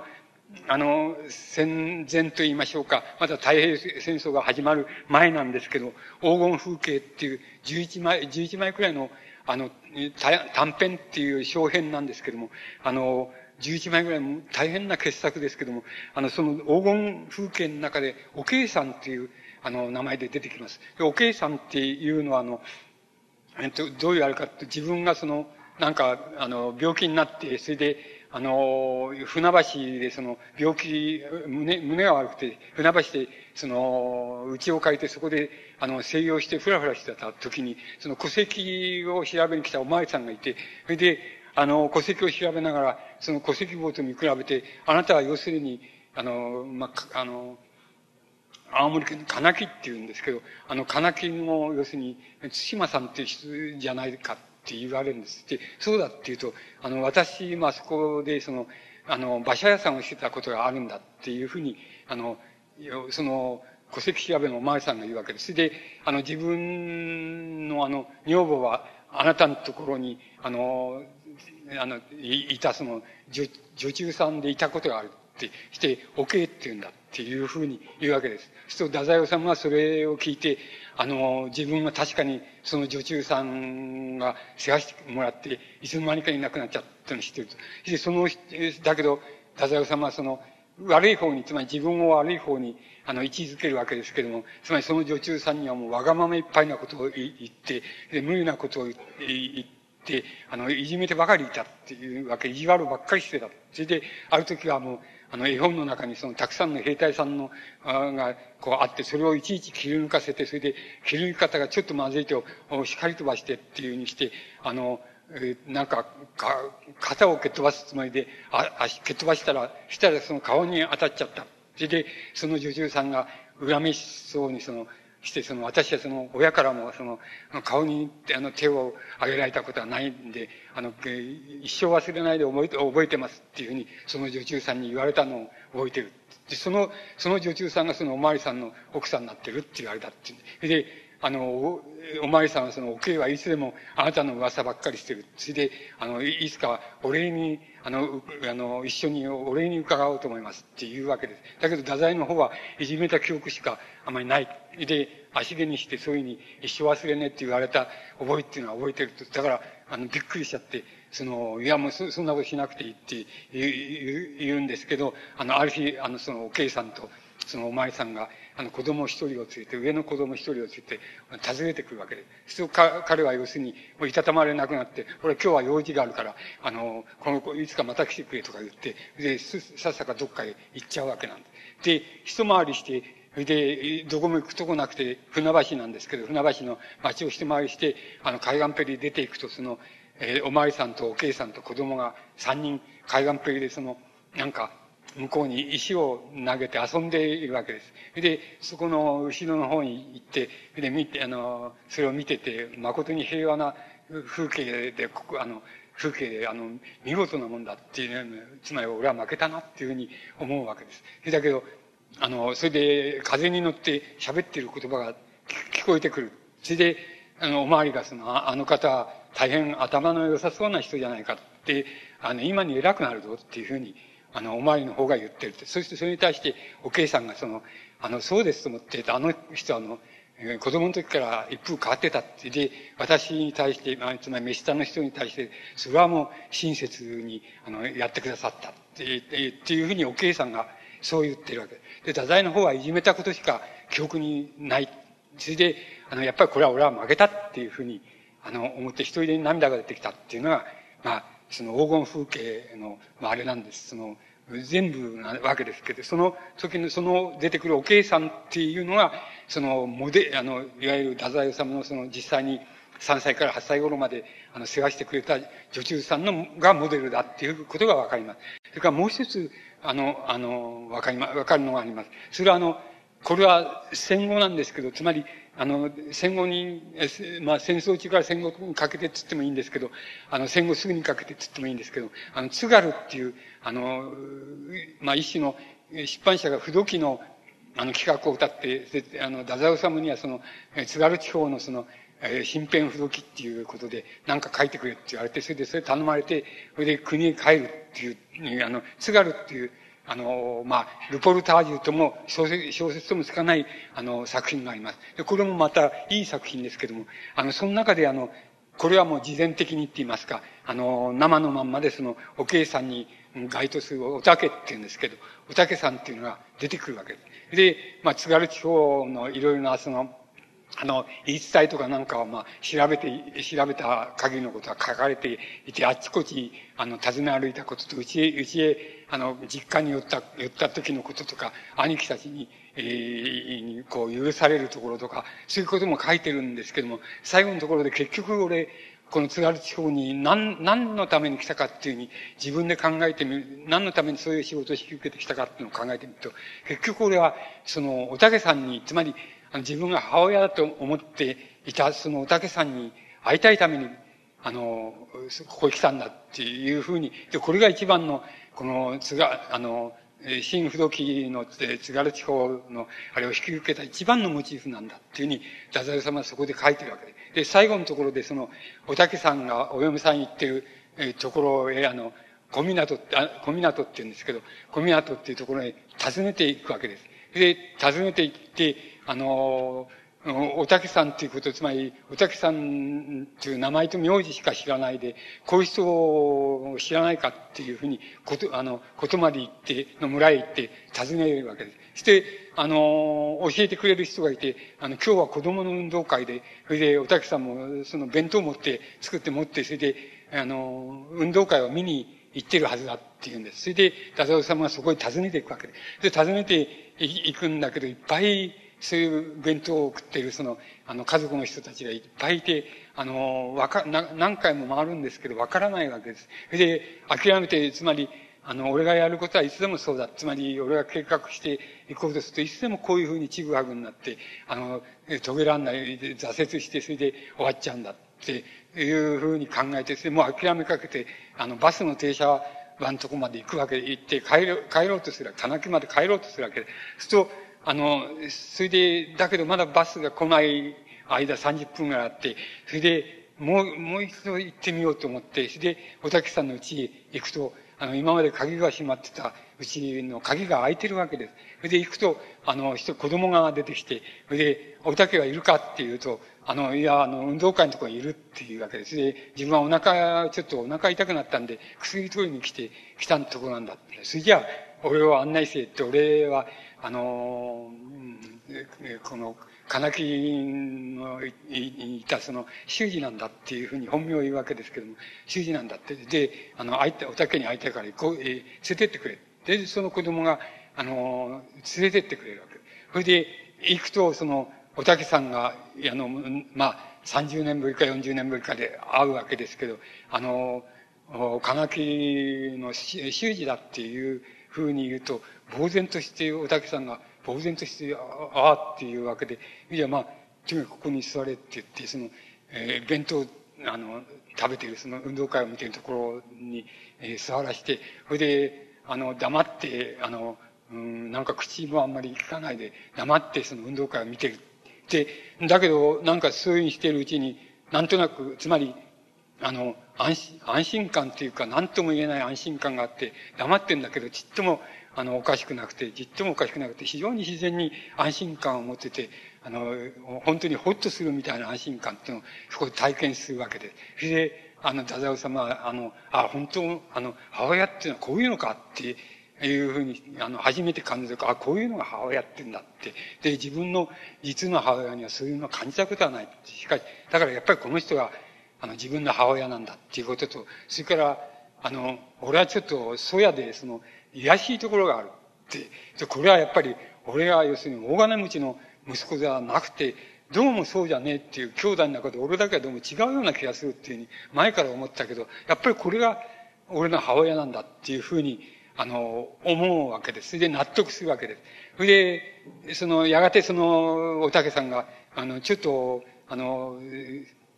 外に出ようとか言って、それで、二人で歩いて、それで外に出たところで、いや、実は要するにびっくりしたと。で、お前が、要するに俺、俺を訪ねてくるとは全然思ってなかったって、俺も非常に会いたくて、会いたかったって、今まで会いたかった。で、えー、金木へ行くとところがあって、金木の町行って、町でお前がどっかにいないかと思って何度も探すみたいな、そういうことをしたことが、道路で探したことがあるっていうような、それで会いたかったって、今日は本当に良かったっていうふうに、あの、言うわけです。で、あの、やっぱり、あの、なんていうか、その、あの、母親っていうのはこういう、こういうんだってで、俺の母親はやっぱりこれなんだっていうふうに、そこで、あの、納得することが、あの、するわけです。で、そのおたけさんっていう人が、あの、3歳から8歳まで何をしてくれたかっていうと、あの、いくつかのことをしてくれたわけですけど、記憶してるわけで、一つは要するに、あの、勉強を教えてくれたって、勉強って言っても、あの、本を読むことですけども、図書館みたいか、みたいなとこからその本を書いてきちゃわせで、私にそれを読ませた。で、私はそれを読んで、そのおとき話みたいなのを、えー、読んで、あの、育ったと。それで、もう一つはお寺へ行って、その地獄極楽絵図っていうのがあって、それで、それを見て、その、お前悪いことすると、この地獄へ行っちゃうんだぞっていうようなのを、その絵を見ながら教えてくれたっていうわけですね。それから、あの、そのお寺に外場が立ってて、外場にはなんか、あの、金の輪で作った金がつけてある。で、その金をガラガラって回して、あの、回して、で、ガラガラって回って止まれば、そうすれば、まあ、えー、そうすれば、あの、極楽行けると。そこらガラガラって回して、そこが止まったところからまた逆にガラガラって元へ、あの、巻き戻されるようにして止まったらお前地獄行きだっていうふうになってる。で、何回かそれいつか子供の時やったけども、何回かやっぱり地獄行きのところでなっちゃったりしたって、そういうのを、その、おたけさんが自分に教えてくれたっていうふうに、あの、考えるわけです。それで、夜寝るときには、あの、おとぎ話を、寝るまでおとぎ話を、あの、教えてくれっていうふうに、あの、読んでくれって言って、あの、おたけさんにそれを読まして、で、読ましているうちに、あの、自分はいつの間にか寝ちゃうっていうようなことを、あの、毎、あの、毎晩のようにそれを繰り返した。それが、おたけさんの思い出であり、それからまた、なんて言いますか、おたけさんを自分は本当の母親だっていうふうに思っている、あの、威厳なんだっていうふうに、あの、津軽の中でもそういうふうに書いています。それで、津軽っていう作品の、あの、一番のモチーフはそのおたけさんに会いに行く。で、もはや、あの、こう、こう訪ねて行っても会えないのかって、そこにいるっていうことは分かっていても会えないのかと思って、あの、これは俺の自分の生涯のパターンだっていうふうに、つまり、いつでも自分はそういうふうに何かをしようとすると、あの、いつでもあの、できそうに思い、思いながらそれができないで挫折してしまうっていうことは、自分の生涯の繰り返し繰り返しやったパターンで、今度もそうかと思ってるのに、最後にやっやっと会えたって、会えて、それで、あの、それをおたけさんが母親だと思い、そして、その、おたけさんから、あの、おとぎ話を聞いたり、その、地獄極楽映像を見たりっていうようなことを、その、思い出したっていうようなことが、あの、津軽の、っていう作品のその一番のモチーフであり、あの頂点になってるわけですけど、多分この音傷同士に戦争中力を入れたっっていうのは、僕はその、やっぱり母親兼、あの、おたけさんって言いましょうか。あの、それがあの、太宰治のなんか、生涯のモチーフになっていて、それがやっぱりこの、おとき、おとき話という作品の中で、非常に大きな、あの、こう、力を込めた要素として、あの、太宰治に、あの、おとぎ話ってを、あの、書かせた、あの、一番のモチーフじゃないかっていうふうに、あの、思われるわけです。つまり、あの、太宰治っていう人は、ん？あの、なんて言いましょうか、あの、えー、つまり、この、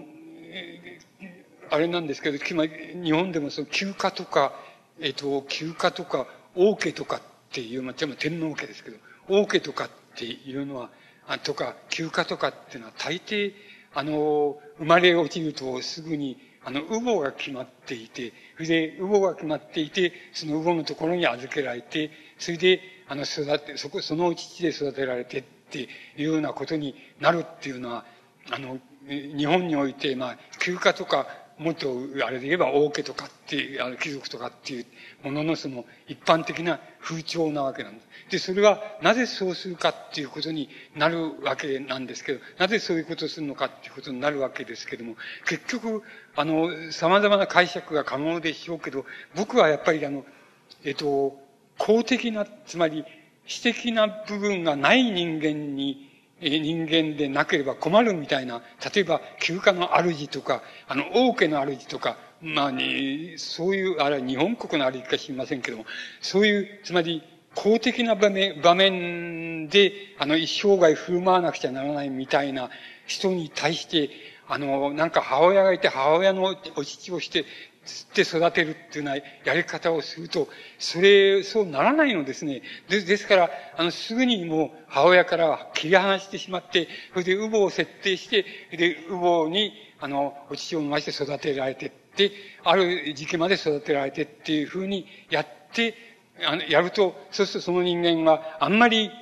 あの、なんて言いますか、あ本当はものすごいそれがコンプレックスになって、無意識の一番奥に、あの、全部突き刺さっているわけですから、人間的には欠陥の多い人間になってしまうわけです。つまり、っていう、公と私っていうのがあるとすると、私っていうのをこう、持ち出せないって、どんな時でも持ち持ち出せない人間になってしまうわけですけども、人間になってしまって、まあ、人間的に言えば片なわけですけども、でも、支配者とか王者とか、あの、休暇の歩いとかっていうのは、そうでなくちゃ収まりがつかないみたいなところがきっとあるんだと思います。僕はわかりません。わかりませんけども、あの、王家とか、あの、貴族とか、休暇とかの、乳母を使って育て方っていうのはそうだと思います。で、た、例え、例えばその、たと、そしてその、大体、あの、名前っていうのはどうつけるかと、乳母の、乳母の、要するに、出生地の名前っていうのは、名前っていうのは、あの、をつけるっていうのが昔からのしきたりです。例えば、えっ、ー、と、天武天皇でしょうか、大津の王子でしょうか。大津の王子って言いますと、多分、あの、乳母がいたところが大津なんですよ。で、その乳母のいたところの出生地の名前を、あの、自分の名前にするっていうのが、大体習慣なわけです。で、まあ、太宰治も多分三男坊でありながら、やっぱり休暇風に育てられたんだっていうふうに思います。つまり、あの、私部分っていうのを、あの、母親とつなが、あの、つながらないようにする。して、公、公だけ、あの、だけでもないんでしょうけど、公を主にする、えー、するのが生涯のなんかお役目であるとか役目であるとか、そういうふうにな人間に対しては、あの、そういう育て方をするっていうのが一般的な形だっていうふうに、あの、言うことができます。それはもう日本の天皇家貴族、それから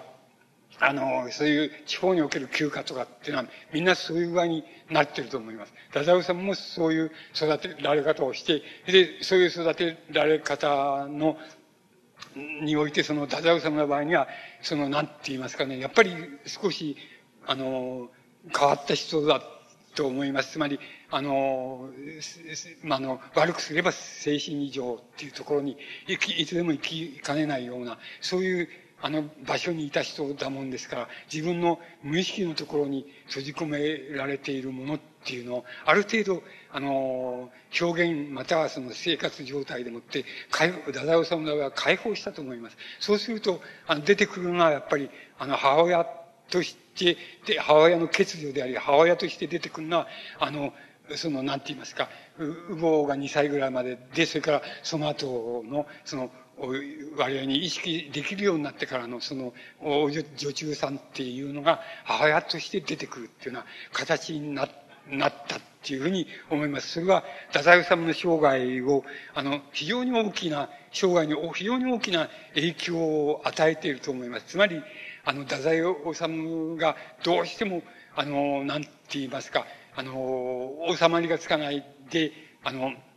えっ、と、生涯に何回か心中事件を起こして、まあ、最後の心中事件では、あの、えー、その心中を成就してあの死んでしまうわけですけども、その心中っていう場合の、その心中のなんか本当のモチーフっていうのは何なのかって僕はやっぱり母親だと思いますけど、母親、あるいは母親の欠如だと思います。つまり、あの、そこら辺のところが、太宰治には非常に大きく引っかかっていて、その大きく引っかかったって、それを全部無、無意識のところに全部抑え切っちゃうことができれば、それはもう非常に公面をした、することが、あの、え、得意なって言いますか、あるいは人の上に立ってその公面をしてって、あの、いう、そういう人、そういうことが得意な人になり得るんでしょうけど、太宰治の場合には多分、大変、こう、あれがあって、その、あの、よく言えば柔軟性ですけれど、悪く言えば神経的に過敏なところがあって、それ、本当は無意識に抑えられるべきものが、あの、出てきちゃう。あの、ことごとに、あの、ピンチになると、危機になると出てきちゃうっていうようなことがあって、それで、あの、太宰治の生涯の生き方をあの支配したんだっていうふうに、あの、思います。で、この、あの、残念といえば、つまり国民作家と言える、まあ、つまり非常に健康な、あの、太宰治の作品っていうふうに言えて、作品としても立派ですし、あの、健康だっていうふうに言えるのは、あの、中、中期におけるその、中期から戦争期にかけてのほんの少しの間、えだけがあの、そういうふうに言えて、前期とそれから一番戦後の後期っていうのは、やはり、太宰治っていうのは、あの、まっしぐらにその、なんて言いますか、あの、デカさんと破滅の方に、あの、こう、突っ込んでいっちゃうみたいな、そういう生き方になっていって、作品自体もまた、そういう作品が多く、あの、あの、書かれるようになっていきます。それも、優れた作品ですけれども、あの、今一般的に、あの、国民作家みたいに言うわけにはいかんのだろうなっていうふうに、あの、思います。つまり、国民作家っていうふうな、どっかで抑え込みができて、やっぱり公面の人間になり、あの、なり得るって言いましょうか。そういう、あの、なんか役割をちゃんとできるっていうようなところがどっかにないと、あの、国民作家にはなりませんから、なれませんから、あの、太宰治で言えば本当に限られた中期の時だけが、あの、国民作家太宰治っていうことになると思います。で、だけど作品として本当にいいかどうかっていうのはまたそれとはあの違うかもしれません。その評価とは違う評価になるかもしれません。あの、それは太宰治をあの、現在も多分、あの、あれだと思います。つまり、えー、漱石とか、あの、えっ、ー、と、宮沢賢治とかっていうような、あの、作家と並ぶほど、あの、現在でもたくさん、あの、太宰治の作品が読まれていますけれども、その太宰治の作品が本当にそういうふうに読まれているゆえんのものは、大体そういう、あの、なんて言いますか、あの、中期の作品を主にして、そして中期の健康な作品の中での精一杯の精神の動きを描いた、そういう作品っていうのが、主にそういう主体として、そして、あの、前後がくっつくっていうような形で、ダダオさんの作品が今でも、あの、古典のように読まて、読まれているんだっていうふうに思います。あの、僕らは、あの、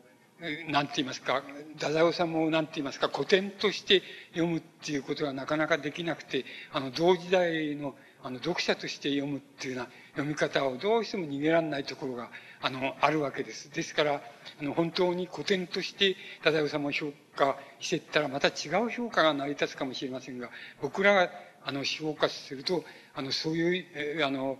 戦争中の音木造詞の評価に、あの、なっていきます。あの、僕、一度か二度ぐらい会ったことあるんですけど、あの、太宰治さんがしきりに言ってたことは、えっ、ー、と、がいくつか覚えてます。つまり、あの、俺は自分を神の長寿だと思ってるよっていうふうに、もう死ぬ一年、一年ぐらい前ですけど、そういうことを、俺は神の長寿だと思ってるよっていうふうに、いうことをしきりに言ってました。それから、お前、要するに、あの、男っていうのは、男っていうのは特徴って言いますか、男の特性っていうのは何だとかわかるかっていうふうに、に言われたことがあります。で、いや、わかりませんっていう、えー、言ったら、それはあの、マザーシップだよっていうふうに言いました。ファザーシップじゃないですよ。マザーシップだと母性だよっていう。つまり男の特徴っていうのは母性なんだよっていうふうに僕に言った、えー、僕が聞いたのを覚えています。つまり、あの、あの、それはもう非常によく、また別な意味でよくわかるような気がするんですけど、あの、太宰治という人はもう、あの、大変、あの、なんて言いますか、あの、見事な、僕がお会いした時にはもう、誠に見事に、あの、善と悪、いわゆる常識でいう、社会的にいう善と悪が、ちゃんとひっくり返っている、あの、人にもうなっていました。つまり、あの、あの、我、一般的な人、一般的に善だと、人がいいことだと思ってることは全部悪いことで、それから悪いことだと思ってるから全部いいことだっていうふうにちゃんとひっくり返って、あの、完全にひっくり返って、あの、もう、揺るぎない、あの、自信でもってひっくり返っていまして、ああ、すごい人がいるんだなっていうふうに、あの、学生時代ですけど、思ったのを覚えています。あの、あと、社用と、あの、人間資格が残ってえのわけですけど、あの、少し休んでやらせていただきます。あの、これは戦後の作品だと思います。戦後の、まあ代表的な作品だっていうふうに言っていいと思います。で、あの、あと半分で、その二つの作品について申し上げて、あの、終わりにしたいと思います。じゃあです。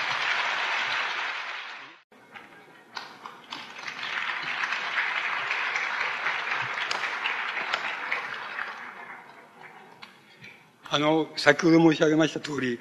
えっ、ー、と、社用人間資格っていうのは、あの、戦後の代表的な作品だと思います。で、社用は、あの、戦争が終わってからより近いところで、あの、書かれたもんですし、人間資格は、えっ、ー、と、晩年、あの、えー、死に近い、どちらかといえば死に近いところで、あの、書かれた作品だっていうふうに思います。で、あの、うん、あの、どう言ったらいいんでしょう。つまり、おとぎ話と、えっ、ー、と、例えば戦争があって、割合に近い時期に書かれた社用を、あの、作品として並べて、えー、見た場合に、その、一番、なん言いますか、何が違うかって言いますと、あの、背景が、背景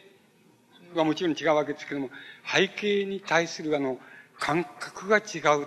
あの、感じ方がまるで違うっていうことがあると思います。つまり、戦争中の感じ方と、それから戦、戦争終わって敗戦後、あの、すぐの時代の、えっ、ー、と、感じ方との背景が、あの、大変違うっていうふうに思います。で、本来的に言いますと、あの、太宰治は、あの、戦争中、あの、他の文学者に比べれば、あの、大変見事な作品を作りながら、あの、戦、あの、通過していきましたから、あの、格別その、なんて言いますか、敗戦後に、あの、まあ、世の中変わったっていうことで、あの、どう言ったらいいんでしょうね。恐縮する必要はないわけですけれども、あの、恐縮する必要がない人ほど、あの、恐縮したっていうふうに、あの、言うことができるんじゃないかと思います。で、本当は恐縮してもらわないと困るんだっていうふうに、あの、読者の側から見れば特にそうで、あの、この人がな、もう、なんか昨日言ったことと今日言ったこととも戦争終わったっていうことでもってこんだけ違うことを言ってもらうともう全く困るんだってあの4方は戸惑う以外ないないわけであの困るんだっていう人ほどあんまりあの恐縮しないであの戦後にえまた作品活動をやったって、やっていったっていうふうに、あの、思えてならないところがあります。で、ダダオ様はもう、その中ではあの、恐縮しないで、一番恐縮しないでいいはずの人なんですけど、大変恐縮しした、してしまったわけです。で、ほとんどもう、あの、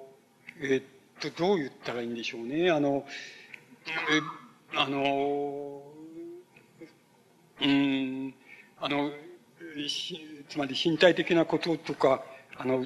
なんか、そういうことがなくても精神的なことだけ言っても、あの、もう、あの、なんか戦争中自分が、あの、書き続けた、続けてきたことの延長線で戦後もまた書くっていうんだったら、ちょっと、あの、かな、つまり、ちょっとこれはもう生きちゃいらんねえんだっていう、あの、みっともなくて生きちゃいらんないんだくらいに、多分、ダダオさんは考え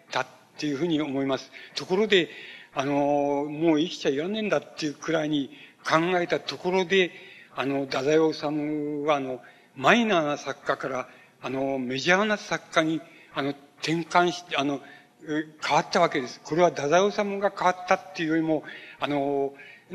も、まあ、もてはやす人は変わったって言ったらいいんでしょうか？あの、太宰治が戦後になって、やっぱり一種メジャー、メジャーな作家っていうふうに見られて、あの、読者、たくさんの読者を非常に獲得していったわけです。で、少なくとも戦争中までくらいは、あの、えー、本当に一部の好きな、あの、好きで好きでやりきれないみたいな人を、あの、読者と、それからやっぱり、あの、一文、あの、非常にいい作品だっていうんで注目してたっていうような人しか、あの、比較的知らなかったっていうような作家だと思いますけども、あの、戦後はあの、そうじゃなくて、もうメジャーな作家のもう、真っ只中に、その、まあ、なんて言いますか、ブライ派っていうことで、あの、維持するっていうところが、あの、ところからあの戦後が始まったわけです。でも、本当を言いますと、そういうふうに流行っちゃった時に、あの、つまりメジャーな作家に、なった時に、本当は、あの、太宰治としてはもう非常に恐縮していたって、恐縮して、あの、あんまり、あの、こう、なんて言いますか、あの、戦争中、あの、み、こう、みっともないことを書いたなっていうようなことが、あの、反省の、材料になりまして、恐縮してやりきれないって正気ではいられないみたいな風な心理状態に陥っていたんじゃないかっていうふうに、あの、思われます。で、あの、この背景の、背景もちろん、えー、敗戦ですから、あの、社会的な背景ががらりと、あの、軍国主義的な、先ほど申し上げました、非常に健康そのもので、まあ、あの、いいことばっかり言う人たちがいっぱい出てきたっていう、あの、いっぱいいたっていうのに対して、全く正反対な意味で、今度は、またいいことばっかり言う人が、また戦後出て、いっぱい出てきたっていうのが、ので、それが、まあ、戦争中とまるで180度ひっくり返って、言ってたんだけど、ただ共通してるのはやっぱり、あの、いいことばっかり言うやつが出てきたっていうことだけは共通しているわけで、あの、その天地がひっくり返るほどひっくり返ったっていうところを、あの、うまく、あの、うまく処理できないでって言いますか、誰でもそうなんですけども、あの、太宰治もあの、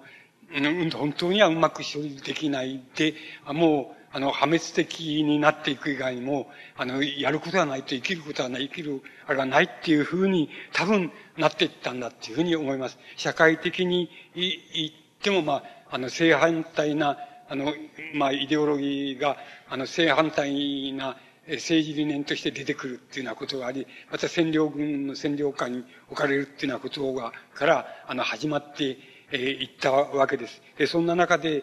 あの、太宰治の、まあ、あの、社用に象徴されるような作品が、あの、書かれていったっていうふうに、あの、考えられます。で、あの、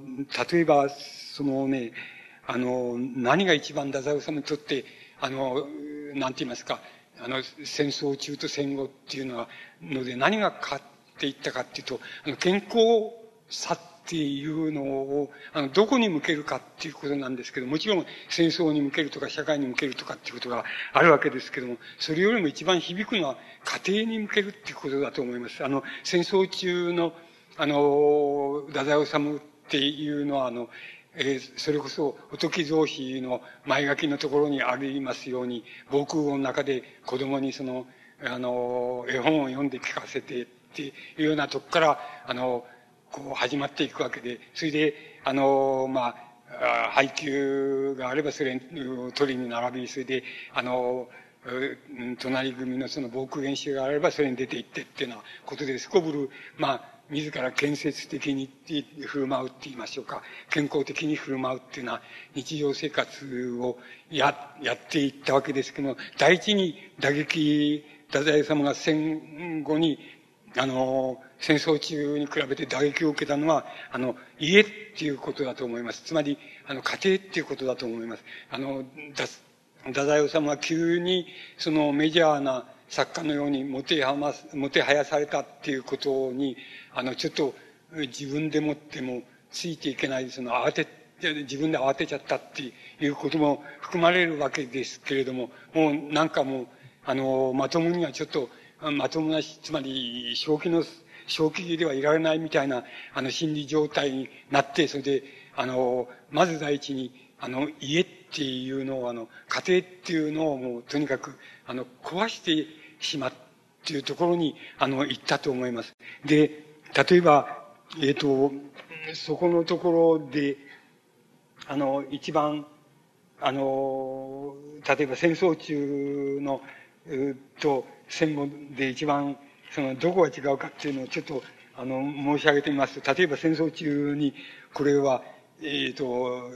昭和17年ですから、太平洋戦争始まって1年ぐらい経った時ですけど、あの、新郎っていう、あの、えー、新郎って新しい花婿っていう意味ですけど、新郎っていう作品がありますけど、その中で自分はその一日一日を非常に優しい思いでその暮らしてんだって、優しい思いで健康に暮らしてんだっていうふうに、で、えー、タバコ一本吸うにも泣いて、泣きたいくらい、その、感謝の念で吸っているんだって、家の者たちにもめっきり優しくなってて、えっ、ー、と、隣で子供が泣いてると、そうすると、あ知らんぷりしないで、ちゃんと立ってって、それで抱き上げて、それで子供をあやしてやったりするし、あの、子供の寝顔を忘れないようにそっと見見つめていたりとか、あの、食卓の上には何もないけど、あの、実に、あの、お美味しそうにするご飯も食べるしっていうようなことで、えっ、ー、と、もう、何でも実にその健康に、あの、自分は振る舞ってるんだって、あの、一日一日勤めることが生涯の勤めと同じだっていうふうに、くらいに思って、それで一日一日を暮らあの暮らしてるっていうようなことを、あの、えー、書いています。それで、えー、毎日朝は必ず、営業するし、えっ、ー、と、歯も磨くし、その手の爪も足の爪もちゃんと切るしっていうようなことで、も健康そのもので、あの、こう、こう、あの、えー、毎日暮らしているとして、着るものもいつどんなことがあってもいいように、その選択してさっぱりしたものを、あの、着て、あの、暮らしてるっていうようなことで、全くこれは象徴的にそうですけど、まあ、言ってみれば、あの、新しい花婿、つまり新郎みたいな風な、あの、精神状態でもって、自分は毎日毎日、あの、過ごして暮らしてんだっていうようなのが、まあ、あの、いうようなことを、あの、新郎っていう、作品の中で書いていますけれども、つまり、孤独と作用で、その、大変、あの、家庭的に言えばもう健康そのもののように愛努めて、つまり、えー、ある意味ではその初めて、あの、市民らしい市民の生活をしてっていうようなことをやって、あの、戦争中を太宰様は過ごしているわけです。で、あの、そういうふうに過ごしながら、まあ、あの、作品としては、もう当たる限り、あの、いい作品を、あの、残しています。まあ、これはまあ、同時代の、あの、他の作家と比べてみれば、あの、すぐに、あの、あの、すぐにわかるわけで、あの、誰にでもわかることですけども、あの、作品としては、もう、他の作家に比べて、あの、非常にいい作品を、あの、書いています。で、あの、実生活としてはそのように、健康そのもの、特に、あの、家っていうもの、家庭っていうものに対して、あの、健康そのものに、の、あの、過ごし方を、あの、細君に対しても、その子供に対してもしているっていうようなことが、作品の中のつまみにも書いていますし、また、実際にそういう生活を、あの、していただろうと思います。つまり、あの、健康っていうことが、あの、健康な生活、健康な精神状態、あの、それから、えっ、ー、と、私よりも公が大切っていうのが戦争中の、戦争中の、まあ、言ってみれば社会風潮であり、また別な意味で言えばもう戦争の怖さっていうのは、あの、いつにかかってそこにあるって言っていいくらい、あの、健康そのものであったっていうふうになるわけです。で、あの、それが、あの、戦争中の太宰治の生活ですけども、戦後はあの、それがあの、ガラリと変わっていくわけです。このガラリという変わり方っていうのは、あの、社会的な変わり方でもありますし、また、あの、焼け跡でも何も残らないっていう、その負け方でもありますし、あの、どこ行ってもあんまり、どこを見渡してもいいことなんか何もないんだっていうようなところが、あの、戦後の出発になるわけです。で、あの、だけれども、こと文学に関することで言えば、太宰治の作品っていうのは、戦後になって本当にあのメジャーなところであの誰でもが読むようにあのなっていって誰でもあのいいいい作家だっていうふうに認めるようになっていくわけです。だからなんとそのちぐはぐさっていうのはちょっとあの例えようがないのであの戦争中そうであって健康だって戦後になってあの作品も受け入れられないられないし実生活もめちゃくちゃになってっていうことでしたら、また、ある意味で我々に分かりがよろしいわけですけれども、あの、太宰治の場合にはそうじゃなくて、文学者としての太宰治は戦後になって大変、あの、流行作家になり、メジャーになりっていうような風になっていくわけです。でも、あの、その、何、何がメジャーにさせたかって言ったらば、その、太宰治の中にある、その、破滅的な感感覚っていうようなものが、あの作品の中によく表現されてて、それがあの、人々の、なんて言いますか、本当の精神の、あの、こう、混乱に、その、受け入れられていくっていうことが、そのメジャーになった、あの、印だっていうふうに言うことができます。つまり、そこのところで、あの、太宰治の戦後が始まっていくので、あの、もう生活としてはめちゃくちゃになって、あの、いくわけです。で、その、太宰治の生活のひっくりっていうのは、あの、で、いくつか、いくつかの作品に、あの、非常にあからさまに描かれていますが、例えば、あの、父という、あの、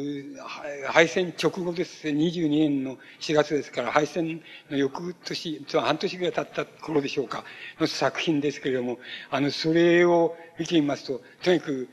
あの、午後は、午後3時か4時頃、4時頃あの、自分は仕事に区切りをつけて立ち上がって、それで、机の引き出しからその、財布を取り出して、えっと、あの、中をちょっと調べて、それで、懐にしまって、黙ってその二重、二重回しを羽織って、外を入れると。そ外で自分の子供が、あの、遊んでいると。それで、あの、子供は自分の顔を見る、見るって、自分もまた、子供の顔を見て、無言でいる時もあるし、また、たまに近寄ってって、その、ハンカチ、ハンカチでその穴を拭いてやったりすることもあるし、まあ、とにかくそうやって、あの、子供は、あの、のおやつとか子供のおもちゃとか子供の着物とか靴とかいろいろ買わなくちゃいけないお金なんだけど、それをもう一一夜のうちに、えー、自分が紙くずみたいに浪費する場所にその自分は行くんだって、つまり飲み、飲みに行っちゃうわけですけど、それで出かけたが最後その3日も4日も帰らない。で、それでまあ、あの、この作品の中ではその父親はつまり、えっと、まあ、義の、義のために遊んでんだって地獄の思いで遊んでんで、一度も、あの、楽しくて遊んでる、遊んだことなんかね、つまり自分は、あの、命がけで遊んでるようなもんだっていうふうに、あの、書いています。で、これ、そうすると、母親の方は、あの、子供の手を引いて、その、古本屋に本を売りに出かけて、それで、あの、父親が金をちとも置いていかないもんだから、それ本を売りに行ってその金で、えー、子供を、食べ物を買ったりっていうようなことをやってる。そして、あの、そういうことで、あの、時々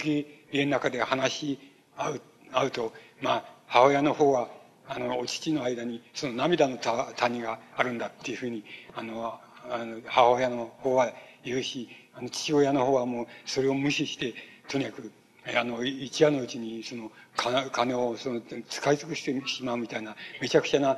遊び方、飲み方をやってるって。それ、それだけど、あの、この、うん、自分の中にはその、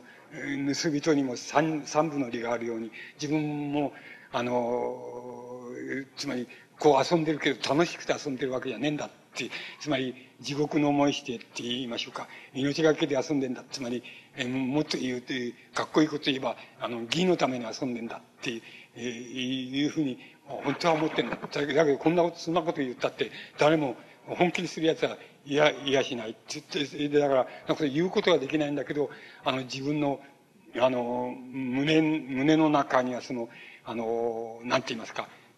その白い絹が、あの、貼ってあって、そこにはちゃんと何かわけの、あの、読めるわけじゃないんだ。はっきり読めないんだけど、あの、字が書いてあって、それが、それが読めれば、自分が、あの、義のために遊んでるっていうような言い方で言ってることが、本当はわか、わかるんだけども、あの、それは自分にさえも、あの、あんまり読めないんだ。だから、そんなこと言うわけにいかないんだ。要するに、だらしない、なくて、その、まとも、子供や、あの、細君にその、こう、お金をかけてあれしてやるべきものを全部その飲んで使っちゃう、使っちゃって、それで、あの子供たちは不自由していると。で、母親のは本を売りに行って、それでおおかずを作ったりしてやってると。そういう状態に自分は、あの、なってるんだっていうようなことを、あの、書いてると。もうこれを、これを紛らわせるにはもう、あの、いつでも、あの、なんて言いますか、痛いところって言いますか、深刻なところにお互いに触れないようにしながら、知らながら、その冗談、口で冗談ばっかり言って、冗談でこう全部その紛らわしちゃって、ごまかしちゃって、それで、あの、なるべく深刻なことには触れないようにして、それで、あの、毎日毎日その白氷を踏む思いでその、生きて、あの、暮らしてんだっていうようなことを、あの、作品の中に書いています。これが戦争中、その健康そのもののそのもので、あの、子供の世話し、それで、えー、空襲になれば、その、防空壕に入れて、それで絵本を読んでやってっていうようなことをやって、その、生活してた、あの、人間だとはとても思えないような、その、デカダンスにも、戦争終わってすぐに、あの、こう、太宰治はそういう生活に入ってしまいます。つまり、あの、まともな生活はもう終わってしまって、ただ破滅破滅だけが残ってるっていうのは生活になってしまう、しまっているっていうのが、太宰治の戦後であるわけです。そしてこの、えっ、ー、と、文学的にはブライ派っていうふうに、あの、太宰治とか、あの、坂口安吾とか、それから小田作之助とか、あの、まあ、そういう人たち、まあ、を、石川淳なんかもその含めて言われるんですけど、そういう人たちを、まあ、みんな似てないんですけど、みんな違うんですけど、あの、一緒に行くたにしてブライ派っていうふうに、あの、呼ばれていたわけです。で、その、あの、ブライ派っていうふうに呼ばれている人の中でも、あの、一番恐れたことを考えていたのは、あの、僕はあの、太宰治と、それから坂口安がだだと思います。つまり、この、まあ、特に太宰治っていうのは非常に恐れたことを考えて、つまり、いた、本気で考えた人で、つまり、どう恐れたことってどういうことかって言いますと、あの、えっと、あの、例えば、聖書の中に、新約書の中に、あの、まあ、何時、何時を愛するがごとく、その、何時の隣人を愛せよっていうようなことが、まあ、戒律としてこう述べられたりしているわけですね。そうすると、あの、太宰治っていう人は本気になって、やっぱり自分を愛するように、あの、自分の隣人を愛せるかっていうことを、あの、あの、愛しようと思い、それができないっていう思いと、つまり、愛しよう、愛せるか、愛せ、いや、それができるか、できないかって、あの、そうしなければならんっていうようなことを、あの、本気になって考えてた人です。つまり、これが、大恐れたことっていうことになります。つまり、あの、こう、あの、い、今僕らがこういうことここでこういうことを言うと、これ解説にはなるんですけど、本気でこういうことを言うと、みっともない、なんて言ったらいいんでしょう、恥ずかしいっていうか、みっともないっていうか、そういうようになっちゃうわけですけども、あの、太宰治っていう人は、あの、やっぱり本気で、やっぱり、自分を愛せる、愛せるように、あの、お前の隣人、あの知人でもいいんですけど、それを愛せるかっていうことを本気に考えて、本気にそれはやっぱりできないなっていうようなことで思い悩んだりっていうようなことを、あの、本気でやった人です。あの、つまり、あの、そういう意味合いで、実に作家として、文学者としては本格的なあの、古典的であり、かつ本格的な人です。つまり、あの、こういう人は、ちょっと、その後はもういないわけで、それ以前にはいたことがあるんですけども、あの、いないわけです。つまり、これ、坂口案も同じで、このまま、やっぱりデタラメな生活ばっかりしたことだけが目立ってるわけですけども、あの、しかしこの人もかなり本格的なことを考えた人です。つまり、本格的に、あの、なんて言いますか、あの、人はどういうふうにしたら、あの、なんて言ったらいいんでしょう。あの人間、人人間の本質的なものとして、あの、生きることができるかっていうようなことを、あの、本か、本気で考えてた人です。あの、坂口暗号っていう人もそうです。だけど、味覚から言えばこれブライ派で、つまり、もう、ろくなことはしでかさないっていう、賭博はやる、あの、麻薬中毒にはなるっていう、そういう、競馬にはこうっていう感じでも、あの、ろくなデカダンスの生活しかしてないんですけれども、あの、しかし、あの、心の中でやっぱり本格的な課題って言いましょうか。本格的なことを考えて、それができるかできないかっていうのを、に対しては、本当に必死になって考えて、必死になって、あの、思い患ってっていうようなことをやった人です。そんな人はもう、これ人が最後、つまり、ブライ派でもあの、太宰治や坂口安吾が最後であるわけです。あの、小田作之助っていう人はもっと風俗的なところで逃げ場所がいっぱいあって、あの、ある意味でいっぱいあった人ですか？体は悪くした人ですけども、あの、デカダンスで悪くした人ですけども、あの、逃げ方はいろいろ逃げる逃げ方あった人ですし、あの、石川淳っていう人は、あの、なんて言うんだろうな、知識人っていう、知識人として、まあ、知の人っていうんでしょうかね。あの、僕らは偽忍者だ、偽忍者だっていうふうに言って、言ってましたけども、あの、知の人としての逃げ道っていうのは石川淳って人はあった人です。あの、だから、あの、あんまり本格的じゃない人です。あの、人です。で、一緒二人してでも、ブライ派っていうふうに、あの、呼ばれていました。しかし、この太宰治とか坂口暗号に関する限りはもう大変、あの、本格的なことを考えて、本格的なことを思い悩んで、つまり、そんなことを考える方が、考えるのはおかしいよって、それとか、そんなことは人間ができるはずがねえよって、あの、本当に言ったらできるわけはねえじゃねえかって、あの、自分をごまかす以外にできるわけはねえじゃねえかっていう、いう、あの、そういうふうに言いたいようなことを、しかし、あの、割合にごまかさないで、本格的に考えて、本格的に思い悩んでって、思い悩んだらまたデカダンスに走って、あの、っていうようなことを繰り返し、繰り返しやって、まあ、デカダンスを、あの、なんて言いますか、あの、自殺と同じように考えれば、やっぱり、ちょっと自殺としか言いようない、あの、死に方あるいは生き方をしたあの人です。で、太宰治もそうでした。つまり、この人の根本的なモチーフはやっぱり愛っていうこと、家庭愛でも人類愛でも人間愛でもいいんですけど、愛って男女愛でもいいんですけど、愛っていうことだと思います。それで愛っていうことも、あの、自分を愛するように人を愛せるかっていうことを、あの、えー、本気に考えて、それで、それができないってことで思い悩んでっていうようなことを繰り返し繰り返し、あの、やってった。あの、人だっていうふうに思います。ですから、あの、まだこの本格さっていうのは、あの、なんて言いますか、本当にはなかなか突き詰められていないっていうふうに、あの、言うことができます。あの、ですから、あの、ブライ派っていうのは、あの、やっぱりいろんな意味で、あの、こう、過渡期、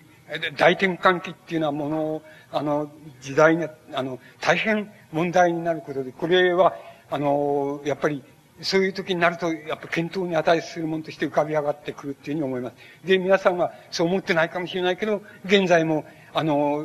えー、つまり戦後すぐ、敗戦後すぐに負けず劣らず大転換期です。つまり、こう、現在の大転換っていうのは、要するに目に見えないとか、こういう兆候があるとかっていうふうになかなか言えないんですけど、つまりそういうはっきりした、あの、焼け跡で、あの、その、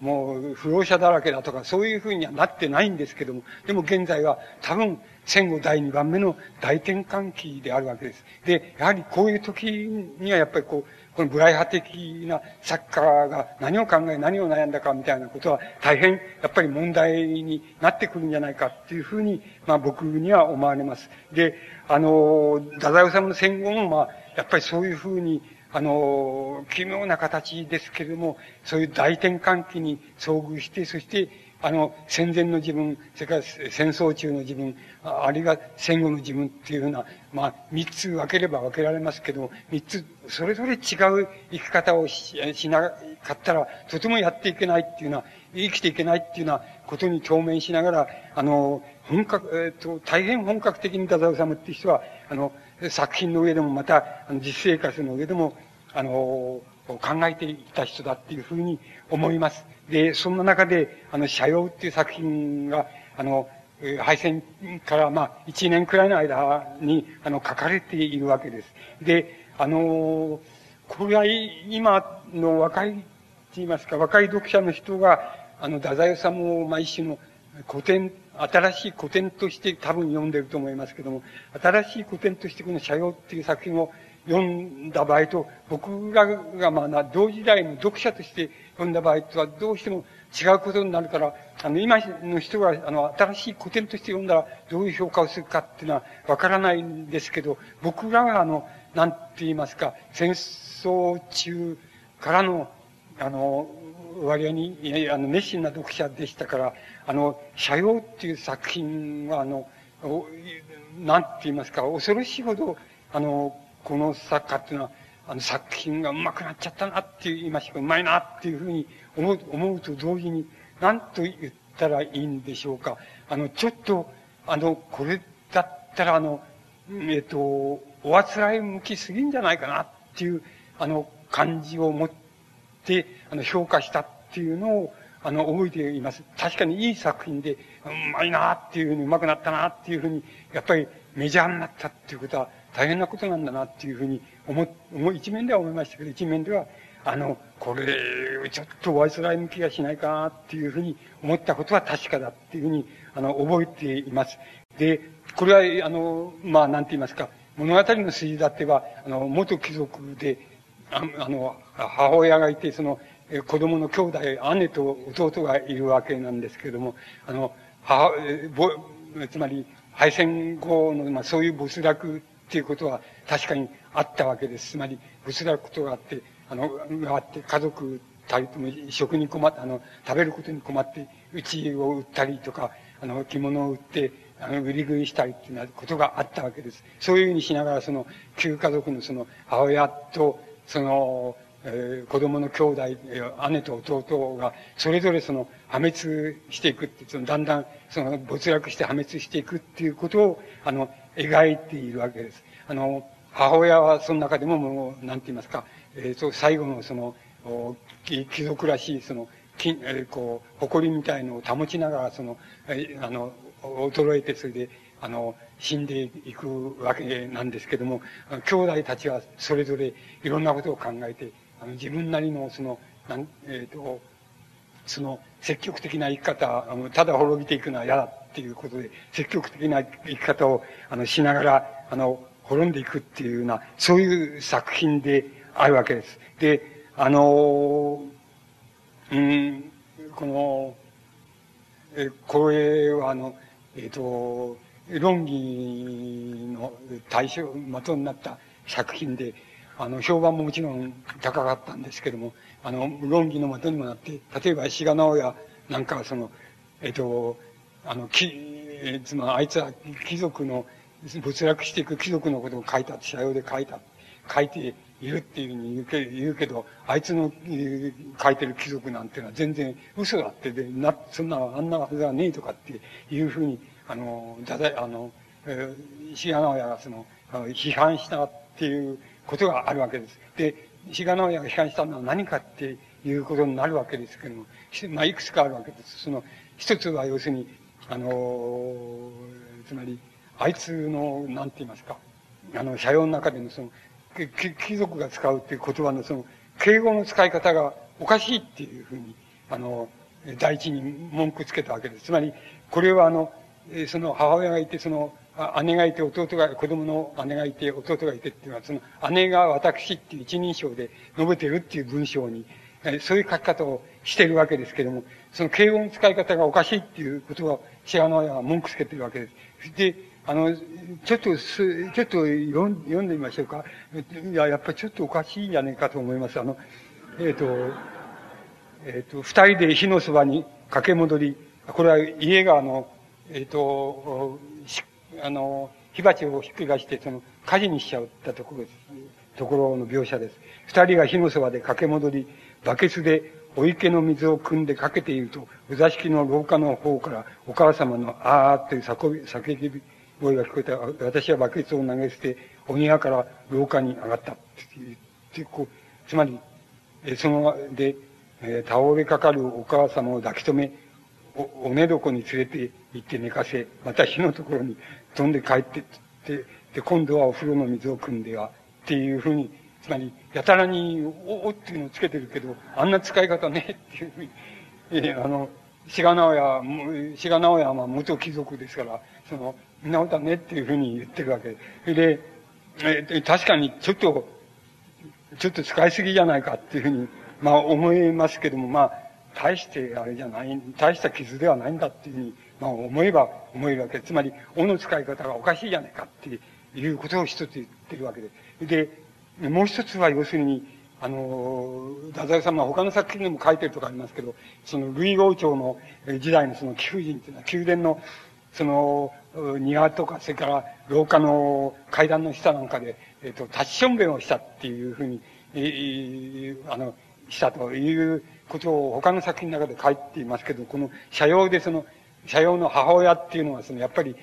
草、あの、庭の草むらで立ちしょんべんするとこがあるわけです。それで、あの、子供に、娘にその、えー、私が何してるかわかるっていうわけで、あの草をなんか虫ってかしてんだって言うと、あの、おしっこしてんだよっていうところがあるわけです。そ、そこもまた違うのは、あの、バカなことを書いてるけど、そんなことしやしねえあの、貴族の、そんなことしやしねえっていうふうに、あの、文句をつけてるわけです。して、このことは、あの、少し重大でって言いましょうか。あの、そのことは大変太宰治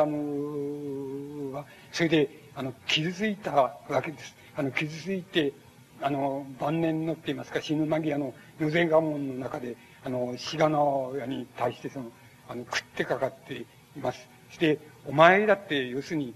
あの、要するになんか、えー、虫かなんかを、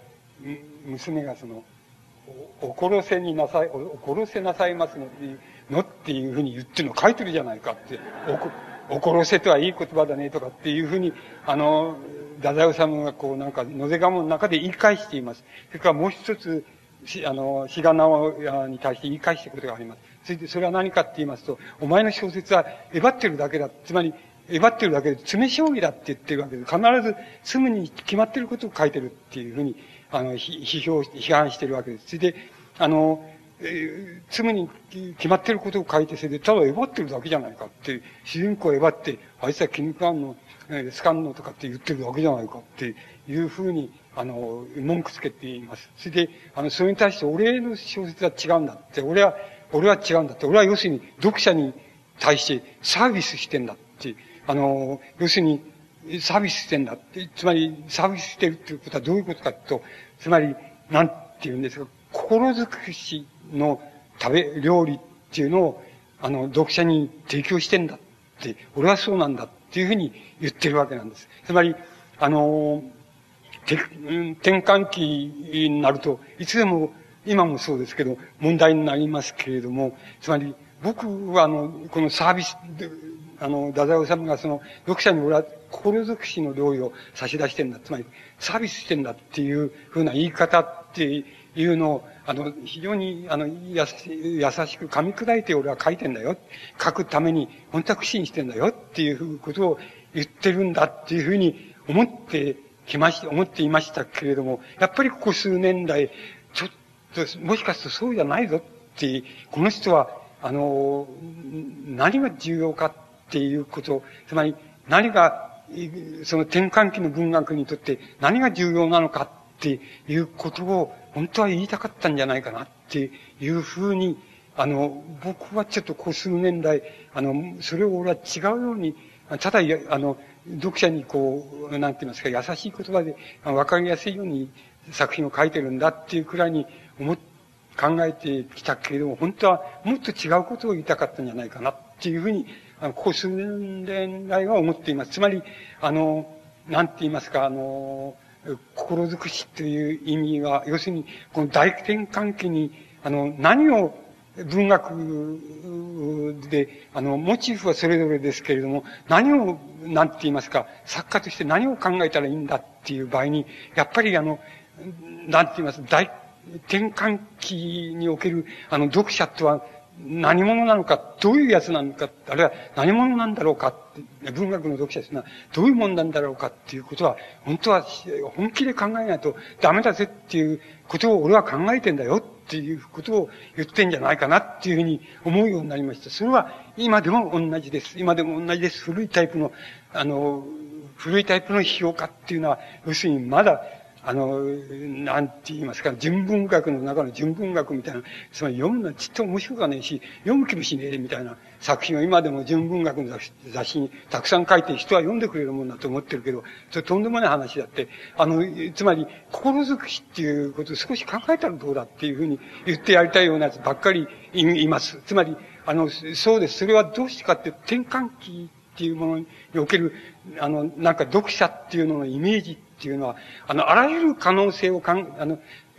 こう、作家の方から言えば、あるいは文学者の方から言えば、あらゆる可能性っていうのを想定せずには外れてしまうわけですよ。だから、やっぱりどう、どういうのかよくわからないんだけど、ここは一番その、あの、読者のイメージとして考えるべき、考えどころだぜっていうことの問題意識があった方がいいんです。で、ここのあるのは、あるのは要するに余計なこととか、あの、要するにあんまりいいことじゃないんだみたいに言っても、そういう評価ばっかりいるわけですけどね。それは違うと僕は思います。あの、そうじゃないです。つまり、こういう転換期にはやっぱり何が、何が、読者は何を考えて、何を無意識にどういう方向に行こうとしてるのかっていうようなことについて、あの、本気で考えるっていうようなことは一度はやっていいはずなんだ。けど、もう、そうじゃなくてもう、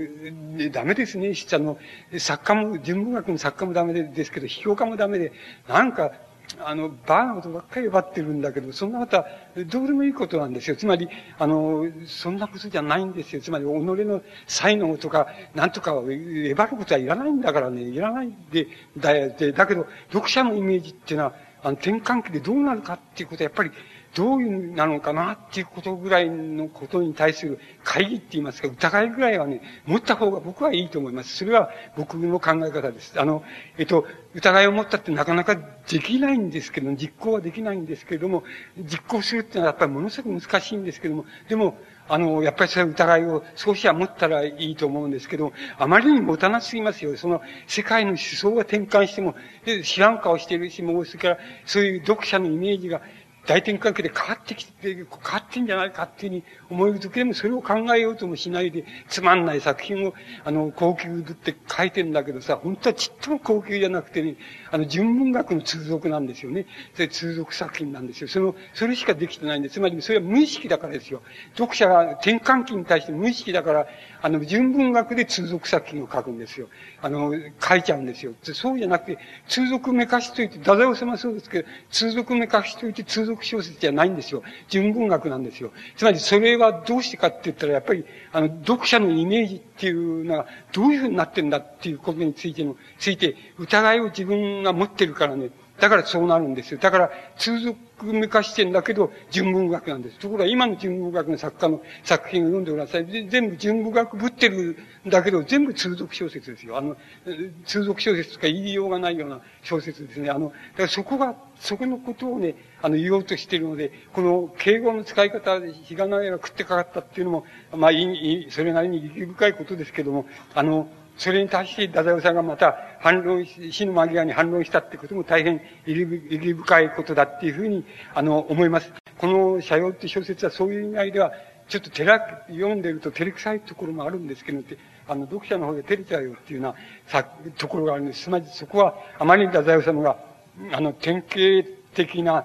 典型的な状況における典型的な、あの人物、登場人物を描き、の没落を描きすぎているから、だと僕は思いますけど、ちょっと照れくさいところがあるわけなんです。で、母親はそういうふうにして、あの、売り食いをするような生活に、あの、なりながら、それで、あの、まあ、いわいわゆるその、最後の貴族らしい応用さは失わないで、それで死んでいくっていうことになるわけです。で、姉の方は、要するに、あの、人間、これも僕はね、その会った時、こう、作品を書いた、書きつつあったのか書き、書いてる言語かと思うんですけど、やっぱり人間、人間の特徴っていうのは何だかわかるかとか言われて、で、それはわからんですよ。えっ、ー、と、それは姫事っていうのを持ってることなんだよとかって盛んに言っちゃうことあるわけですけど、この、えー、社用っていう作品のモチーフって言いますか、重要なモチーフの一つはやっぱり姫事っていうことだと思います。で、あの、母親の方も何か誰にも言えないことがあって、外から、まあ、最後の貴族らしい、えー、あれでもって没落しながら死んでったよなっていうことにえー、外から見えるように描かれてるんですけども、あの中から言えば、その母親はなんか自分なりの姫事を落ちながら死んでたっていうふうに、あの、受け取れるように書かれています。また、姉の方は、あの、なんか母親が死んでから、あの、なんか弟が付き合ってる、その、えー、新進の流行作家がいてっていうのは多分自分の、自分をギガ化したモデルなんですけども、あの、そこへ、その弟の、あの、代わりにその訪ねて行ったりして、あの、最、あの、その作家とその、最後に一緒、あの、えー、一緒になってって言いますか、あの、一緒に寝て、それで、あの、子供が、その作家の子供が生まれて、生まれるのを契機にして、それで、あの、別れてしまう。それで別れてしまって自分はその子供を育てる。で、えー、そのサッカーには、あの、い、いつかあの、自分はただ一つだけその願い事があると、それで、ああると、それは何かって言ったら、この子供をあなたの奥さんに一度抱いてもらってくれっていうふうに、えーえー、いう手紙を出すわけです。それはなぜ、なぜかっていうことは、あの、言え、言え、あの、口では言えないっていうふうにけど、すぐに抱いてもらってくれっていうわけです。で、それは何かっていうと、その弟の方が、あの、この家の、家にあるその、なんて言いますか、あの、宝石類とか、その他、その、持ち出して、それを売り飛ばしちゃ、その、えー、そのデカダンスなその作家とたちのグループで一緒に飲み歩いて、あの、使い尽くしちゃって、使い尽くして、それから麻薬の中毒にかかってっていうような風になって、こう、い言ってるわけなんですけども、その、あの、弟の方が、あれなんです、あの、その作家の奥さんが先ほどの、あの、父という作品じゃないですけど、その、なんて言いますか、あの、亭主がその、金は使い放題使い果たして、家にちっとも入れてくれないから、本を売っては、そのなんか、子供のミルクを買ったりとか、あの、おかずを買ったりしてるって、その奥さんを、あの、この、弟の方は、あの、密かに好きであって、好いて、それで、だけど好きだってことを一一度も言えないで、それで、この弟の方は自殺してしまう、最後してしまうわけですけども、その、うん、弟が私、あの、自分の好きだった人が一人いると、それで、それは、あの、姉さんも知ってる人なんだ。で、ね、誰だっていうふうには言わないけど、知ってる人で、その人はこういう人なんだって、それで、えー、あの、えー、お、親父の方は、旦那の方は、うちに寄りつかないで、それで、外で飲み歩いて、その、酔い、酔いつぶれて、酔いどれているばっかりのやつですけど、留守中に、いつでも、あの、子供を、あの、抱いてあやしながら、その、アパートの窓のところで外の方を眺めたりしながら、それがうちで、しょんぼりとって言いましょうか、あの、留守番をしている、そんな人なんだっていうふうな書かれ方をして、それがその、あの、作家の、あの、細君だってことが大体わかるように書かれているわけです。ですから、あの、自分の産んだ子を、なんか、奥さんに、その、抱かしてやってくれっていうのは、きっと、その弟の遺言を、えー、その遺言で言った、その、弟の好きだった人に抱かしてくれという意味合いがあってに取れるわけですけども、あの、そういうふうにして、あの、姉の方は母親が死ぬと、あの、自分、自分はその、あとはもう、後の生涯はその冒険をやって、で、えー、あの、恋と、えー、恋愛と革命のために私は死ぬんだとか言って、で、その、デカダンスのその小説家たちのグループに入ってその一緒に飲み歩いたりしていて、で、この人たちは、あの、なんか間違ってる、なんか間違ってると思うと、つまり、あの、この作家が、まあ何はともあれ、一生懸命あれして書いて、あの、稼いだお金をこんな風にして、あの、たかって、それでみんなで飲んじゃ、飲んじゃって、飲み潰しちゃってって、飲んじゃってっていうのは、こう、この、こういう生活の仕方、どっか、何かが間違ってんだっていうふうに、あの、考えて、そのグループを外れてしまうわけですけども、弟が自殺してから、ま、あの、その、作家に、その接近していくっていうような、して子供を産むっていうふうに、あの、姉の方はなるわけです。弟の方は、あの、小説家と一緒に、えっ、ー、と、一緒のグループでその、遊び歩いて、飲み歩いているんですけど、ちっとも楽しくなかった。楽しいわけじゃなかった。ただ、要するに、そうするより他に、つまり、あの、どうしようもなかったんだ。で、あの、うん、あの、大体、その、自分にはその、何かのふりをしてるっていうことと、何かの本当、本当なんだっていうこととの、もう、なんか区別が全然つかなくなってしまったと。つまり、自分にはどっち、あの、何かやっても全部、あの、嘘みたいに思える。つまり、全部何かのふりをしてるだけだっていうふうにしか思えなくなってしてしまったと。つまり、こういう形になって、あの、こう、麻薬の、中毒、アヘンの中毒みたいになってきたし、もう生きてる甲斐もないっていうし、生きてる気持ちもないっていうのは、ここの遺言を残して、それで、その、直樹っていうその、弟なんですけど、弟の方も、あの、死んで、あの、自殺してしまうっていうふうに、あの、なっています。で、あの、結局、社用っていう作家で、あの作品で、その、あの、なんて言いますか、その桜の草じゃないですけど、つまり没落していく、あの、元貴族の、あの、家庭のそれぞれの形っていうのをその描いていってるわけですけれども、なんて言いますか、先ほど申しました通り、あまりにおあつらいすぎ、すぎるので、なんか、あの、どう言ったらいいんでしょうね、僕らにはちょっと、照れくさくて読み、読めないなっていうようなところもないことはないんです。しかし、あの、太宰治にしてみますと、初めてあれじゃないでしょうか。あの、自分を、あの、戦後の、なんて言いますか、戦後自分が、あの、マイナーな作家からメジャーな作家だっていうふうに、あの、さ、一人にさせられてしまった。で、それが自分にはどうしても自分で納得できないっていうような、あの、気分でいるわけですけども、あの、この社用っていう作品は、初めて、あの、そういう場合に自分があの、マイナーな作家からのメジャーな作家にその、なんて言いますか、転換したって言いましょうか。転換した、自分が転換したわけじゃないんですけど、そういうふうに客観的にって言いますか、周囲からあの転換させられたって言いましょうか。で、メジャーな作家になっていったと。つまり、日本の分断の文学世界のその中心的な意思に自分は、あの、いつの間にか犯されてしまっているっていうような、そういうことに対して、その、恥ずかしさだとか、どうもよくわからないとか、あの、おかしいとかっていうような感じを全部抜きにして、それで、あの、このメジャーの作家としての自分っていうのを、もし、あの、肯定したらばって言いましょうか。それを、あの、承認したらば、あるいはそれを受け入れたとしたらば、あの、自分はどんな作品が書けるだろうかっていうようなことを、あの、試みた、その、初めての作品じゃないかっていうふうに思います。で、あの、大変、たくさん、あの、気張ってって言いましょうか。あの、あの、いろんなことを工夫して考えて、あの、よく作ってある作品で、また大変うまいですから、あの、見事な作品なんですけれども、あの、ちょっと、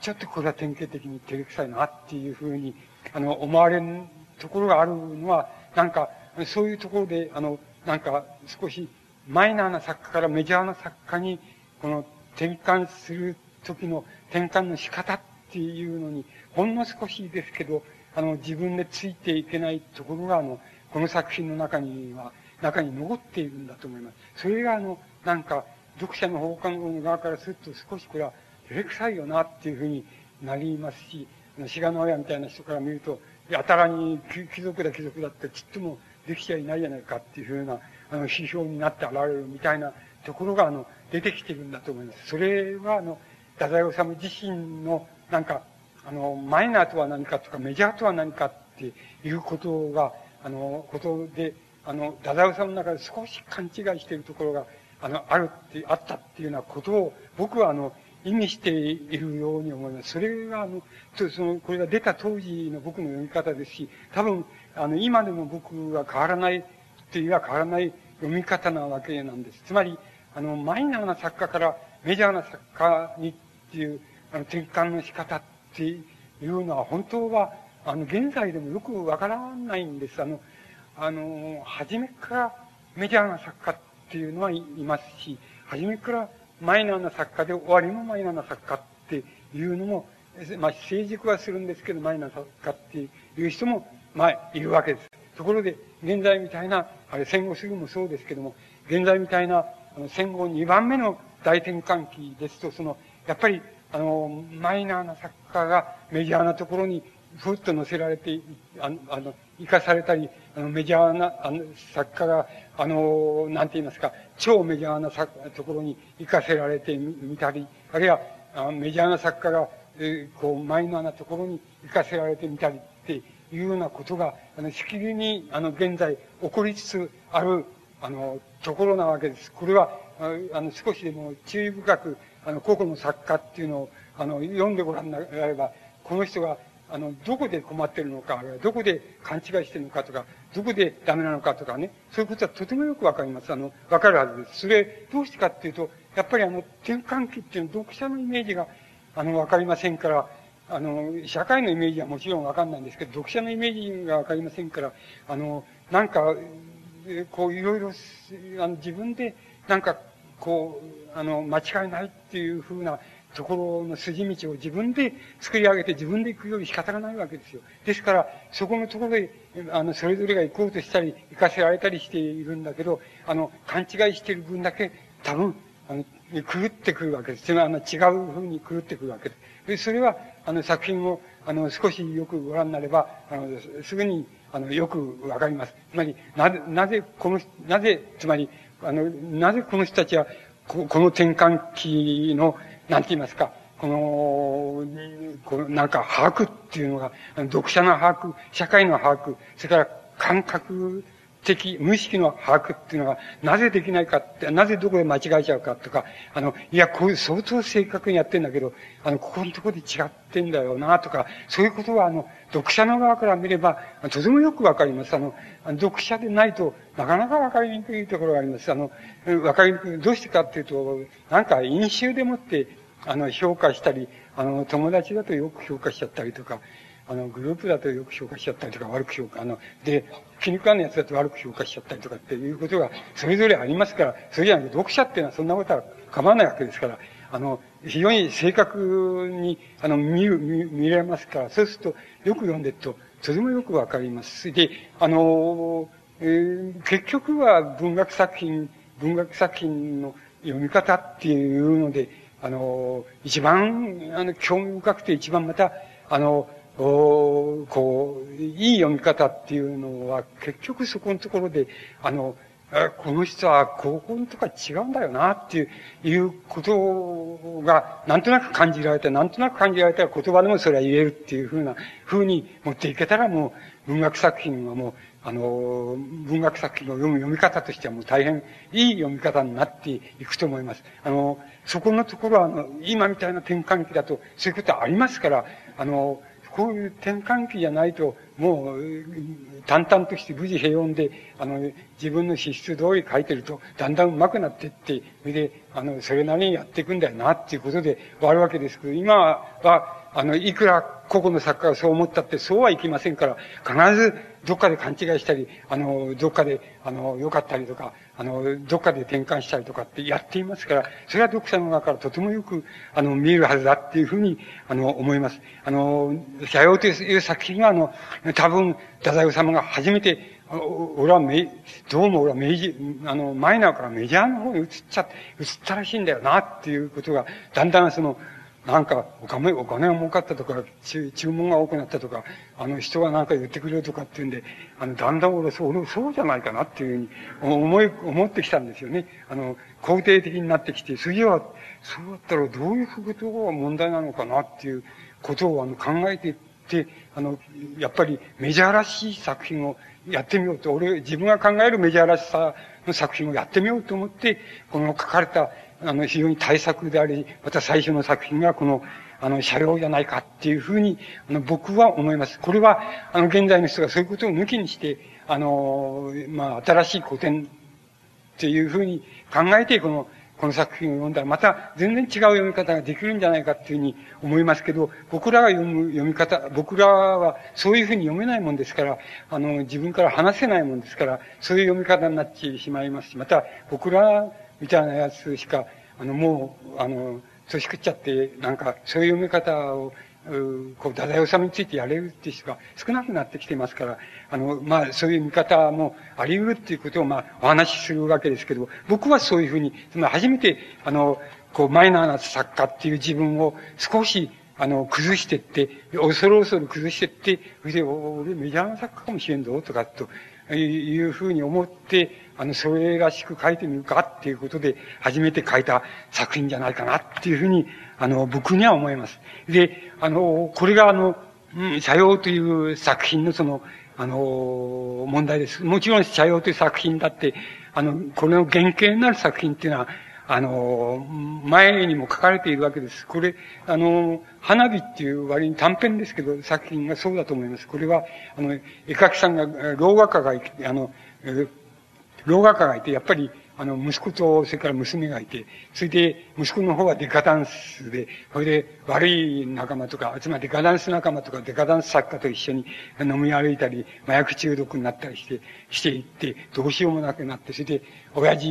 の、親父が有名な絵描きさんで、親父の描いた絵を持ち出して、じゃ、その、それを売り飛ばしてまたそれを酒代に変えるとか、あの、あれ、えっ、ー、と、麻薬代に変えるみたいなことをしてるわけです。それで、それを親父の方が分かってて、文句を言ったりするんですけど、文句を言ったりすると、その、娘の方がかばって、ああの、あの絵を持ってったのは私だっていうようなふうに、かばい方としてかばっちゃうわけなんですけれども、あの、最後のところでは、あの、その親父さんの方が、この息子がいたら全部不幸になるっていうふうに、え家族が不幸になるっていうふうに思って、あの、ある、なんか一緒、一緒に一家がボート遊びをあの、沼でやるわけですけど、その時、あの、えー、息子のボートに、俺も乗せろって言って、ああの、父親が乗せて、多分、父親がその、息子を突き落としちゃうわけです。それで、えー、帰って、あの、ボートを寄せた時には一人しかいないで、どうしたんだって途中で、あの、途中でなんかもう、あの、用があるとかから行くって言って、あの、上がって、お金上がっちゃったっていうふうに、あの、ごまかすわけですけど、本当は多分突き落としたんだっていうふうに、あの、作品では描かれているわけです。でも、あの、なんとなく、あの、あの、なんて言いますか、突き落としたんじゃなくて、あの、溺れ死んだんだっていうふうなことが通ってしまって、あの、警察には通ってしまっちゃうわけです。それで、あの、ななんて言いますか、あの、人が、あの、なんか、子供さんが、あの、死んじゃって、あの、あの大変だろうなとか、あの、お兄さんが死んで寂しいでしょうとか、なんかそう言うと、あの、子供の方は、あの、ああの、兄が死んじゃって、その、ほっとしましたって、あの、わ私たちは幸福になりましたっていうふうに答えるみたいなところで終わるわけですけど、そういう作品は多分、社用の前に書かれてる原型的な作品なんで、あの初めて書かれたわけではないんですけれども、あの、おあつらい向きに書かれてるっていう意味合いでは、あの、やっぱり戦後じゃなく、戦後になって初めて書いたっていうふうに、あの、思います。あの、戦、戦後って、戦争っていうのは大変、戦争を、特に敗戦っていう形でその戦争終わったってことは大変なことで、それぞれの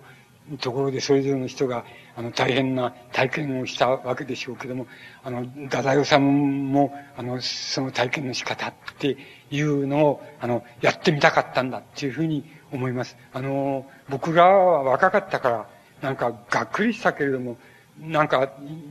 気分の方って言いますか、精神ががっくりしても、なんか体力があの、体、体がも、持って若いもんだから、あの、こう、そういうとこくぐり抜けてこられたけれども、多分、太宰治とか、まあ僕好きだった作家で言えば横光リーチって人いたわけですけど、この人なんかもう、あの、もう戦争終わった時にもう、がっくりしてっていうか、もう立ち上げられないぐらいがっくりしたんだと思います。ですから、ダダヨサムとは違う形ですけども、やっぱり横光隆一も、あの、胃を悪くしたりして、ですから、ちょっと神がかってきたりして、あの、亡くなってしまうわけ、わけですけども、あの、これ、やっぱり、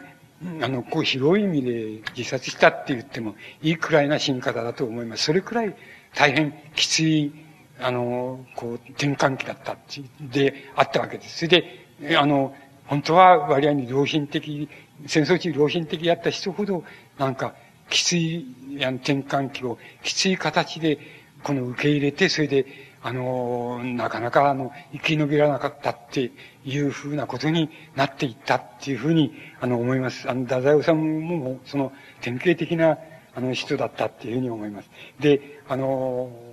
もし、その、マイナーなまんまでいたらそれほどじゃなかったんだと思いますけど、なんか、うん、戦後にメジャーになって流行ってしまったっていうことが、あの、とても、ダダウサムの場合には、あの、矛盾として出てきたんじゃないかなっていうふうに思います。あの、うん、捨て身で、なんか自分が捨て身になって、それで悪いことばっかり、あの、つまり健康でない小説ばっかり書いてるつもりなんだけど、多分そのことが、あの、一般の人たち、特に若い人たちには、あの、の気分、気持ちとしては、一番よく、あの、気持ちにアピールするところがあったもんだから、それをもって、あの、非常に流行的な作家になっていったっていうことになるので、あの、それは非常にある意味で当然なんですけども、しかし、ダジャレにしてるは、これ、こう、急にメジャーになっちゃったっていうことは、あの、不可解であるし、不可思議でしょうがないっていうふうにも、いうことで、まあ自分はもう生きているのも嫌だっていうふうに本当に言いたいくらいなところで生きていたんだっていうふうに思います。で、これは、あの、この人間失格になって、これはもう死ぬ間際になっていくわけですけど、この人間失格になりますと、あの、もう、なんて言いますか、あの、人物の描き方っていうのは、自分の自伝的な要素から全部、なんて言いますか、取って、そこから抽出してきていることで、あの、ちっともそういう意味で新しいところはないわけですね。主人公は、あの、うん、なんて言いますか、あの、文学者にはしていないんですけども、あの、太宰治の生涯の歴史の中にある、まあ、えー、また言ってみれば、例えば、真珠、真珠事件とか、あの、同性事件とか、あの、左翼事件とか、あの、そういう、あの、生涯のあることは全部、この人間資格の中に、そのエピソードとしては全部入って、あの、込めてあります。あの、もちろん自分が主人公だっていうふうには書かれていなくても、それは自伝的な要素を、あの、たくさん詰め込んだ作品なわけです。でも、あの、どこ、どこを取ってきてももう、あの、希望的に描いているところは、あの、一つもないわけで、全部、あの、希望じゃないふうに、つまり、あの、希望なんかどこにもないっていうふうに、あの、え、描き、えー、尽くしています。それそれはもう少年時代から、あの、描かれているわけですけども、少年時代のことでも、あの、全部もあの、希望はなく、ないし、あの、もう、あの、絶望の色でもって、自分の少年時代を全部塗ったく、塗りたくって、それで、全部そういう、あの、もう、どうしようもない奇形の、その、惨めな奇形な、そういう、そういうおかしな、不気味な男の子にみたいな肖像画を、まあ、作ってしまって、文章で作ってしまって、そういうふうに、どこを取ってきても、あの、なんて言いますか、あの、もう、希望の一かけらもない描き方で、その、人間失格っていう作品を、あの、覆っています。つまり、これは言ってみれば、自分の生涯っていうのを、あの、希望の色を全部なくして、それで自分の生涯の自伝を、自伝じゃないような書き方で書いた作品だっていうふうに、あの、言うことができると思います。つまり、あの、どこでもう終わりだっていうふうに、えー、あの、作家としてその、うん、決心したのかっていうのはなかなか、あの、よくわかりにくいところなんですけれども、多分もう人間失格を書く時にはもう一遍の希望も、あの、その中に載せないでっていうような形で、あの、徹しようっていうふうに書かれて、書いた、あの、非常に意思的に書いたって言いましょうか。あの、意識的に書いたって言いましょうか。そういうふうに書かれている作品だっていうふうに、あの、思います。で、あの、何を、あの、人間失格っていう、あの、いう場合の、何を失格だっていうふうに、あの、こう描いているかっていうことになるわけですけども、一つはあの、あの、えっ、ー、と、青少年時代といいますか、あの、若い時のことを書いたところで出てくることは、ちょっと自分はあの、うん、なんて言いますか、その、病、病理的にって言いましょうか、あの、病理的に人間じゃ、人間って、えらしさっていうのはない、ない、あの、奇妙な、あの、性格の持ち主であるというふうに、あの、自画像を、あの、歪めて描いて、えー、あの、います。で、あの、表情は全部不吉な表情しかしない。で、あの、どこにもその健康な要素っていうのは、どこにもない。で、もう、ん、ただもう、あの、なんて言いますか、人間も、人、他人も怖いし、家族も怖いし、父親も怖いし、もうみんな人間っていうのは恐怖の的なんだって。で、人間は恐怖の的で、もう追っかなくて、もう、いても立ってもやんないほど人間は追っかないんだ、追っかないんで、それをごまかすために自分は絶えず、その、道下たことをやったり言ったりして、で、人を笑わしたりして、かろうじてその場をえー、保たせるみたいな、そういうことをやったと。しかし、心の内心ではもういつでもおっかなくておっかなくて、逃げよう逃げようっていうふうに、あの、思ってて、おっかなくておっかなくて、しょうがなくて、あの、生きてたっていうふうに、あの、自分を置き換えて、あの、描いています。つまり、あの、もう初めから生存が不可能だっていうふうに、あの、描いてるってこと。それから、あの、自分にはその、欲望っていうものはよくわからないんだっていうふうに描いてると思います。あの、あの、欲望っていうのがわからないんだ。つまり、あの、だから、あの、人間は、あの、ご飯を食べるためには、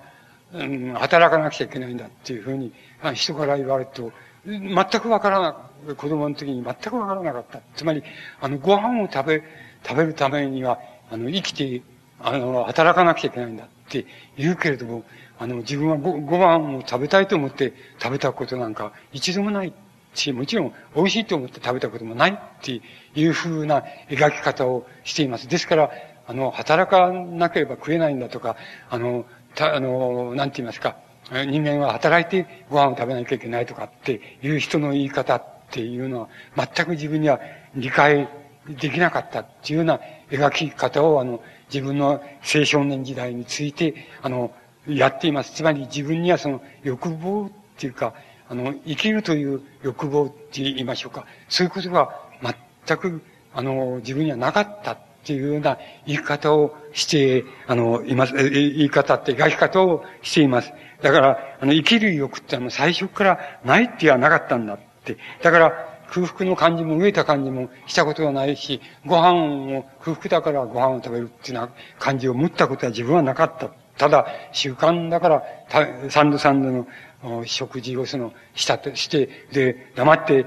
あの、下を向き、向いて黙って食べ物を食べて、えー、なんか、えー、つっても愉快ではないし、そういうふうに、あの、なんか食べることとか空腹とか上とか、あの、また、そういうふうに食べるために働くんだとか、そういうふうに考える考え方っていうのは、全く、あの、こう、思いも及ばないことだったし、また、あの、えっ、と、飯、ご飯を食べなければ死ぬんだなんていうふうなことを考えたことはないっていうふうに、あの、え、そういう描き方をしています。で、あの、そういうことと、まあ、人格的に言えば、その、自分はあの、中学か高等学校に入った時には、その、あの、あなんて言いますか、あの、頭が悪くなかったもんで、あの、なんか、えクラスのもんとか、先生からその尊敬されたりしたけれども、あの、そんな尊敬されたりするともう恐怖でしょうがなかったっていう描き方を、あの、しています。それから、あの、えー、こう、あの、子供の時に、その、女中さんから、その、なんて言いますか、あの、性的ないたずらを、その、覚えさせられたし、また、さ、あの、性的ないたずらをされて、その、犯されたりしたっていうようなことも描いています。つまりこれは、あの、人間の、それで人間の犯罪のうちでは一番ひどい犯罪なんだっていうような、あの、ことを言っています。つまり、あの、人間のそういうなんか、えー、性の欲望みたいなものの、あの、あり方を決定するのは、多分この、なんて言いますか、あの、こう、一つは、あの、生まれた時っていうことになりますけど、生まれる前後っていうことになりますけど、一つはこういう、あの、なん、えっ、ー、と、妻の人から受けたその、思春電気におけるそういういたずらっていうのは、これは決定的になるわけですけども、太宰さんはそういうことを、あの、この人間失格の中で非常にはっきり、あの、描き切っています。それから、あと、まあ、デカタンスの生活っていうのに、麻薬中毒なり、左翼運動に走りっていうけども、一つとしてその、なんか、崇高な目的のためにそうしたことはなくて、なんか、誘われるまんまにそういうになっちゃったんだっていうような言い方を、あの、太宰治はこの人間失格では、あの、取っています。で、自分はあの、なんて言いますか、ある時、やっとその世間っていうのがわかる、わかるように思った。で、世間とは何かっていうことになるわけですけども、世間っていうのは、要するに、え、あの、なんかたくさんの集合体みたいに思うけど、本当はそうじゃなくて、個人だっていうことで、あの、世間に愛すまないとか、あの、世間が悪いんだとか言うけど、それは、あの、なんて言いますか、言ってみれば、あの、個人がその人が悪いんだっていうことになるんじゃないかっていうふうに言うことがやっと分かってきたっていうようなことを言っております。ちょっと休ませてください。あの、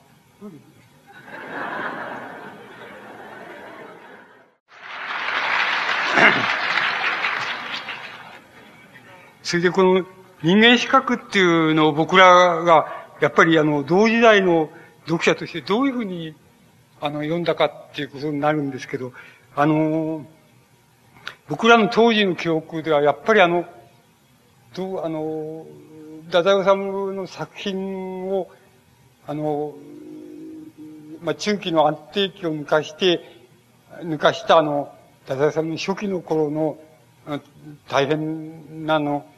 まあ、自殺、心中事件とか、あの、左翼運動の事件とか、そういうようなことを描いたそういう作品と、また戦後同時代に、あの、描いたその、割に短い作品があるわけですけども、それらの作品の何て言いますかね、あの、一種のその、あの、なんて言いますか、取りまとめっていうか、総合っていうか、それもあんまり、なんて言いますか、あの、いい取りまとめ方じゃないっていうふうなのが、あの、当時の僕らの印象なんです。で、これはあの、多分同時代的なあれによるんだと思いますけども、あの、ということは、つまりあの、僕ら自身のあの、なんて言いますか、戦争っていうことで受けた、まあ、様々なその精神的な課題っていうのは、あの、どういうふうに処理していくかっていうことについての、あの、自分なりの処理の仕方って言いますか、あの、考え方って言いますか、方向って言いますか、それと、太宰治の考え方とは、あの、少しずつこういうふうに、あの、やっぱりそれ違ってくるみたいなことが、その中にあの、含まれているんだっていうふうに思うんですけども、とにかく、あの、なんて言いますか、あの、ちょっとこれはあの、取りまとめ方として、あの、いい取りまとめ方じゃないんじゃないかなっていうのが、あの、僕らのあの当時の、あの、印象だったと思います。それで、その当時の印象はやっぱり今もやっぱり続いていまして、あの、やっぱり現在、あの、読みましても、あの、なんて言いますか、決して悪い、いい作品だと思います。あの、戦後の代表的な作品だと思いますけれども、あの、これはあの、なんか、太宰治の他の小説に描かれた、あの、要素っていうの、自伝的要素っていうのを、その、なん、一つに総合して、それに否定的な影って言いますか、をあの、そこに加味したっていう、そういう感じで、決していい作品、あの、いい作品だっていうふうに感心するっていうようなことじゃなかったように、あの、あの、その時、あの、評価したように思います。それで、あの、必ず、その、この後に、あの、もっと、あの、いい作品をもっと書くに違いないっていうようなことを、あの、感情に入れながら、あの、人間失格を読んだように、あの、覚えております。で、これは、あの、現在、現在でもやっぱりそうだって、僕らも、あの、現在、これを読んでみても、あの、そんなにあの、あの、いいまとめ方だっていうふうに、あの、思えないんです。あの、で、何が あの、何が、あの、いいまとめ方じゃないのかっていうことになってくるわけなんですけども、あの、それはやっぱりあの、どう言ったらいいんでしょう、あの、えっ、ー、と、あの、中期からあの戦争にかけてですけども、あの、中期から戦争にかけての大変健康な時代で、あの、もし、太宰治の代表的な作品をって言われたら、きっとその中の、その時代の作品をあげるっていうことは、まあ、は一つの、なんて言いますか、見識のあり方だって、あるいは、もう国民作家的に評価すれば、もうそこで挙げられる、例えば富岳百景でもいい、いいんですけども、あるいは走れメロスでもいいんですけども、あの、それから長編で言えば、あの、正義と美少とか、右大臣さんともとか、あの、新ハムレットとか、そういう作品でもいいんですけど、まあ、ここら辺を挙げるっていうことになるっていう考え方っていうのはあり得るわけで、そうすると、あの、この人間失格の中には、あの、つまりその中期の大変健康な時代、あるいは、あの、健康な市民であろうと、太宰治が心がけた、あの、そういう時代の、あの作品と、それから、あの、生き方っていうのについての、なんて言いますか、ついての、まあ、自伝っていうのはおかしいですけど、ついての自分、つまり、そういう時代を通過した自分というのが、あの、この人間失格の中にあの、含まれてないっていうふうに思えるわけです。つまり、含まれてないっていうことは、その時代のことを自分との作品及びその自分の生活の仕方、生き方っていうのに対して、その、自分がなんか、こう、なんて言いますか、意味をこう、付け加えるっていうことを、あの、一つもしていないっていうことを意味するので、つまりその時代についての自分の理解の仕方っていうのは、あの、自分自身の自分で自分に対する理解の仕方っていうのが一つもないじゃないかっていうことになると思うんです。そこは、あの、僕らの、あの、人間失格の、あの、こうなんか、自然的要素の、その、含み方っって、つまりあるいは別な言葉で言えば、精神の自伝なんですけど、精神の自伝として足りないじゃないかっていうふうに思うのはもう、あの、そこのような気がするんです。それからまた別な意味で言えば、あの、その時代こそ、あの、例えば僕なら僕にとっては、あの、青春時代だったわけだから、あの、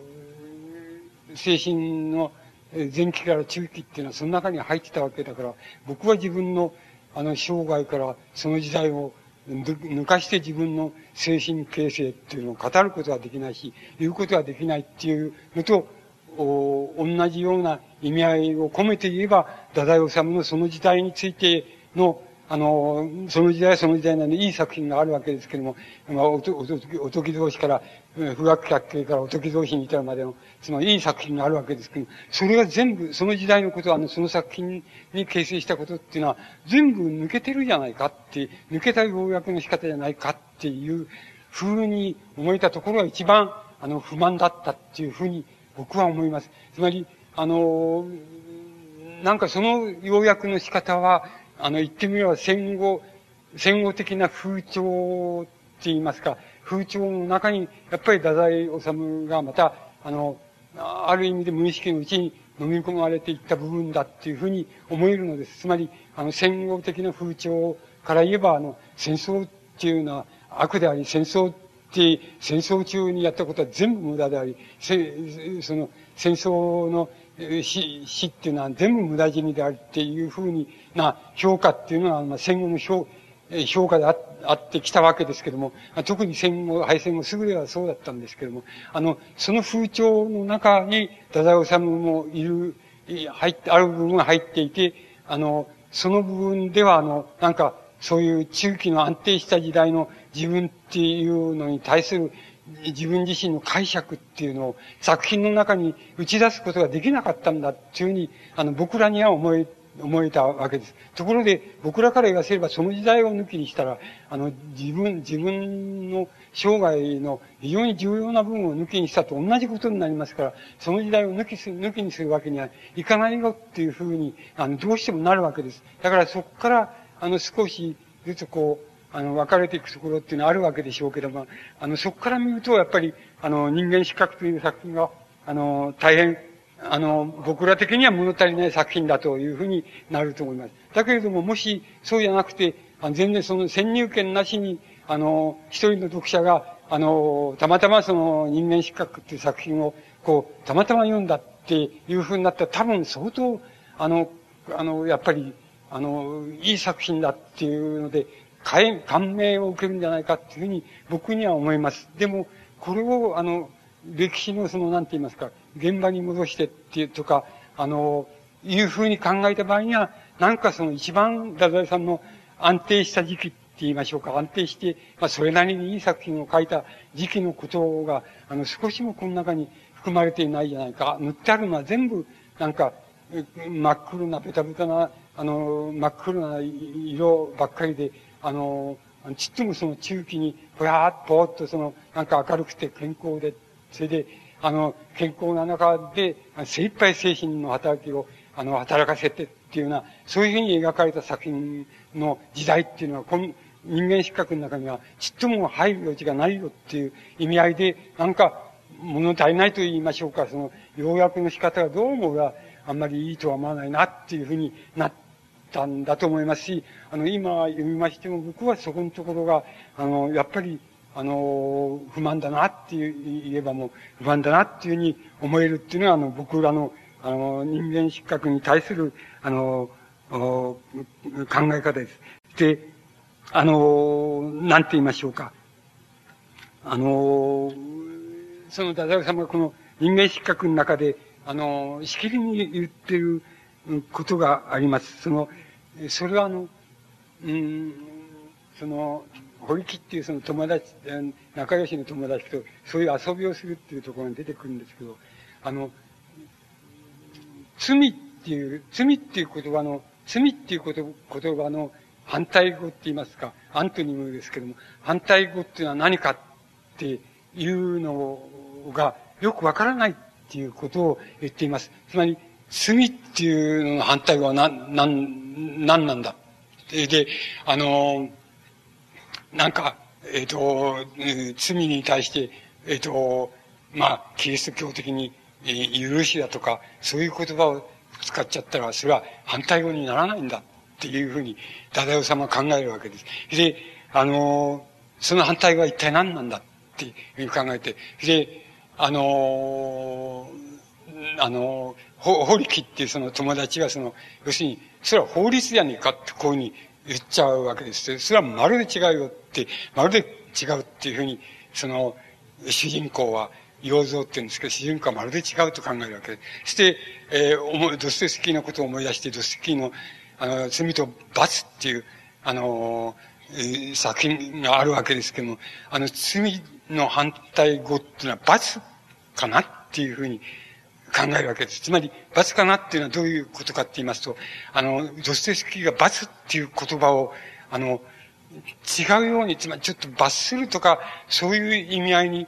考えなかったんじゃないかなっていうふうに、あの、主人公が考え込むところがあります。で、これは、あの、こうが、あの、作品の中に出てきますけど、僕らは、あの、ここら辺は、太宰治という作家のその勘どころだっていうふうに、あの、思えるんです。つまり、あの、太宰治っていう、先ほど、あの、恐れたことを、あの、太宰治って人は考えた人だっていうふうに、あの、言いましたけれども、この、太宰治の考えている恐れたことっていうのは、あの、その罪っていう言葉の反対語っていうのは何なのか、かっていうことに対して、あの、なんかおぼろげにはなんとなくわかりそうに思えても、本当はなんだかよく言えないんだっていう、あの、そこら辺のところに、あの、太宰治の恐れたことの考え方の、あの、こう、勘どころが僕はあるような気がするんです。それは、やっぱり、あの、自分を愛するように人を愛せるかっていうふうなことを本気で考えて本気に悩んだっていう、悩んでたっていう、太宰治のところに、あの、関連していくわけで、食い込んでいくわけですけども、なんか罪の反対語っていうのは何なのかっていうことに対して、十分な回答っていうのはどうしても見つからないみたいな、あの、ことがあの、作品の中に書かれているんですけども、ここらいあたりはとてもあの、人間資格の中でも、あの、大まともな、大真面目なところで、また非常に、あの、重要なところのような気がいたします。そこはもう、太宰治という作家の、あの、一番根本的なところにある大問題で、あの、あって、まあ、生涯、あの、太宰治は、まあ、それは解きにくかったんだっていうふうに思えるのわけです。で、あの、太宰治は、まあ、つまり、女性っていうこと、それから、あの、なんて言いますか、あの、真珠っていうこと、それから、その、最後にはその、あの、なんか、えっ、ー、と、謹慎のものとか、あの、友達とか、先輩とかになんかうまいこと騙されて、あの、騙されてっていうか、あの、えっ、ー、と、精神病院に入れられちゃったっていうことが麻薬中毒であるんですけども、あの、そのことが大変な引っかかり方で、その、なんか、その、精神病院に入れられちゃったっていうことを、太宰治自身には、あの、えっ、と、あの、人間失格の失格っていうことの中に入れています。で、その失格っていうのは人間から自分が外されちゃったっていう意味合いもありますけど、そうじゃなくて、あの、自分は、あの、なんて言いますか、人を信頼してたんだけど、あの人は自分が、えー、自分が思ってるほど自分を信頼してくれないんだって、人間はまた人間を信頼しないんだって、で、人間は人間を信頼できないっていうことが分かるっていうことが、あの、青春から大人になることの一番大切なことなんだ、じゃあ一番の問題なんだっていうふうに言っていますけども、つまり、あの、失格っていう意味は、あの、あの、なんて言いますか、人間をあんまり信頼しすぎたために人間から外されちゃうっていうことっていうのはあり得るんだよっていうことを太宰治が言ってると思います。つまり二つのことを言ってると思います。自分は、あの、ダメなやつだったため、ダメで、いいことなんかちっともしてこなかった。つまり、罪っていうのを重ねてきたっていうふうに思っているために人間から、えー、こう外されちゃったっていうふうに、一方ではそういうふうに自分を考えているわけですけども、一方では、あの、自分はあの、人間を信頼しすぎた、信じすぎたっていうことで、あの、自分はいつの間にか人間から外されちゃってたっていう思いがあって、それも引っかくっていう、あの、ことの中に、その、含まれていると思う、あの、含ませていると思います。つまり、太宰治様が人間失格っていう場合には、あの、失格という意味は、あの、その二つの意味が、あの、含まれていたっていうふうに思います。それで、あの、なんか、えっ、ー、と、最終的にその、なんか、太宰治が自分の救いだっていうふうに、あの、言ってる、あの、言葉っていうのが、あの、人間失格の中にあるわけですけども、それは、あの、一切が過ぎていく、いくんだっていうこと、一切が過ぎていくんだっていうことが、人間にとっての、あの、あの、唯一の救いなんだっていうことが、多分、人間失格っていう、あの、作品の、まあ、全体の、まあ、モチーフっていうふうに、あの、作者自身は考えてたと思います。つまり、あの、過ぎていっちゃう一切は過ぎていっちゃうんだっていうことと、あの、一切が、あの、忘却、忘れちゃうんだっていうこと、人間は忘れることができる存在なんだっていうことが、あの、あの人間にとっての救いなんだっていうことが、あの、太宰治の人間資格の、あの、根本的な、あの、モチーフなんじゃないかっていうふうに、あの、思います。つまり、太宰治っていうのは、あの、そのあたりのところ行くと大変、まともなって言ったらいいんでしょうか。真面目な作家でして、あの、どう言ったらいいんでしょうね。あの、こういう、こういうことを、こういう、つまり、あの、言ってみれば大それたことなんですけども、大それたことを考えてて、あの、考えてることがおかしくない、おかしくないって言ったら言い方おかしいんですけど、照れくさくないって言いますか、聞く方も、自分自身も照れくさくないっていう、あの、いう、いうだけのあれを持ってたっていう人は、あの、この、太宰治くらいな、近代作家では太宰治くらいなもんじゃないんでしょうか。つまり、あの、大変、大変やっぱり大それたことを考えてた人です。つまり、あの、日本で、あの、え、あの、こう、キリスト教的なって言いますか、あの、聖書的なって言いますか、キリスト教的な世界、えつまり、罪、罪っていうことの、アントニムって言いますか、反対語っては何なのかっていうようなことを、そういうちょっと恐れたことを考えた、あの、作家っていうのも、またそれを作品に書いた作家っていうのもいないことは、あの、ないんです。あの、まあ、芥川でもそう、あの、そうですし、あの、決していないことはないんですけれども、あの、本格的な意味で、やっぱり、あの、そのことを、つまり、一生懸命考えて、まともに考えてまともに悩んでっていうようなことをした人は、やっぱり、あの、太宰治に、あの、指を薬より仕方がないんじゃないかっていうふうに思います。それくらい、大真面目だったと思います。あの、つまり僕らは考えて太宰治の、それこそ中期なんですけども、あの、駆け込み訴えっていう作品、短い作品ですけどもあります。つまり、えっと、あの、キリスト教、キリストを裏切ったユダってユダが裏切ったとされているわけですけども、あの、ユダの側から書いたキリスト教、キリストっていうのが、あの、書き込み訴えなんですけども、これはやっぱり、言ってみれば、あの、日本のキリスト教文学の中で、そのもう、ちょっとピカイチの作品なんじゃないかっていうふうに、僕には、あの、思います。つまり、あの、ここら辺が、あの、太宰治が美味しい作家だって言いますか、あの、心尽くしの作家だっていうことの意味合いになると思います。つまり、あの、こう、あの、一番恐れたことを、あの、考えて、一番恐れたことを表現しながら、でも、ひょっと、さりげなく、軽く表現するもんですから、あんまり照れくさくなくて、それが、あの、受け取れるっていう、あの、のが、あの、太宰治の作家としての本領だと思います。あの、深刻なことを深刻にっていうんじゃなくて、あの、恐れたことを、あの、非常にさらっと出すもんだから、一見すると恐れてないように、あの、読めちゃうっていうあの、ことが、あの、太宰治の、その、真髄だと思います。だから、だから、太宰治っていうのは、軽薄なって言いますか、今で言えば中間的な作家かっていうふうに考えられてとてもな大間違いであって、それはすぐにわかります。あの、つまり、あの、外側が非常に優しい言葉で優しく書かれている作品だけれども、あの、この辛抱、これを書いている辛抱は、ものすごく純文学なんですよ。大真面目なっていう、そういう作品です。これは、あの、純、今の純文学の作家の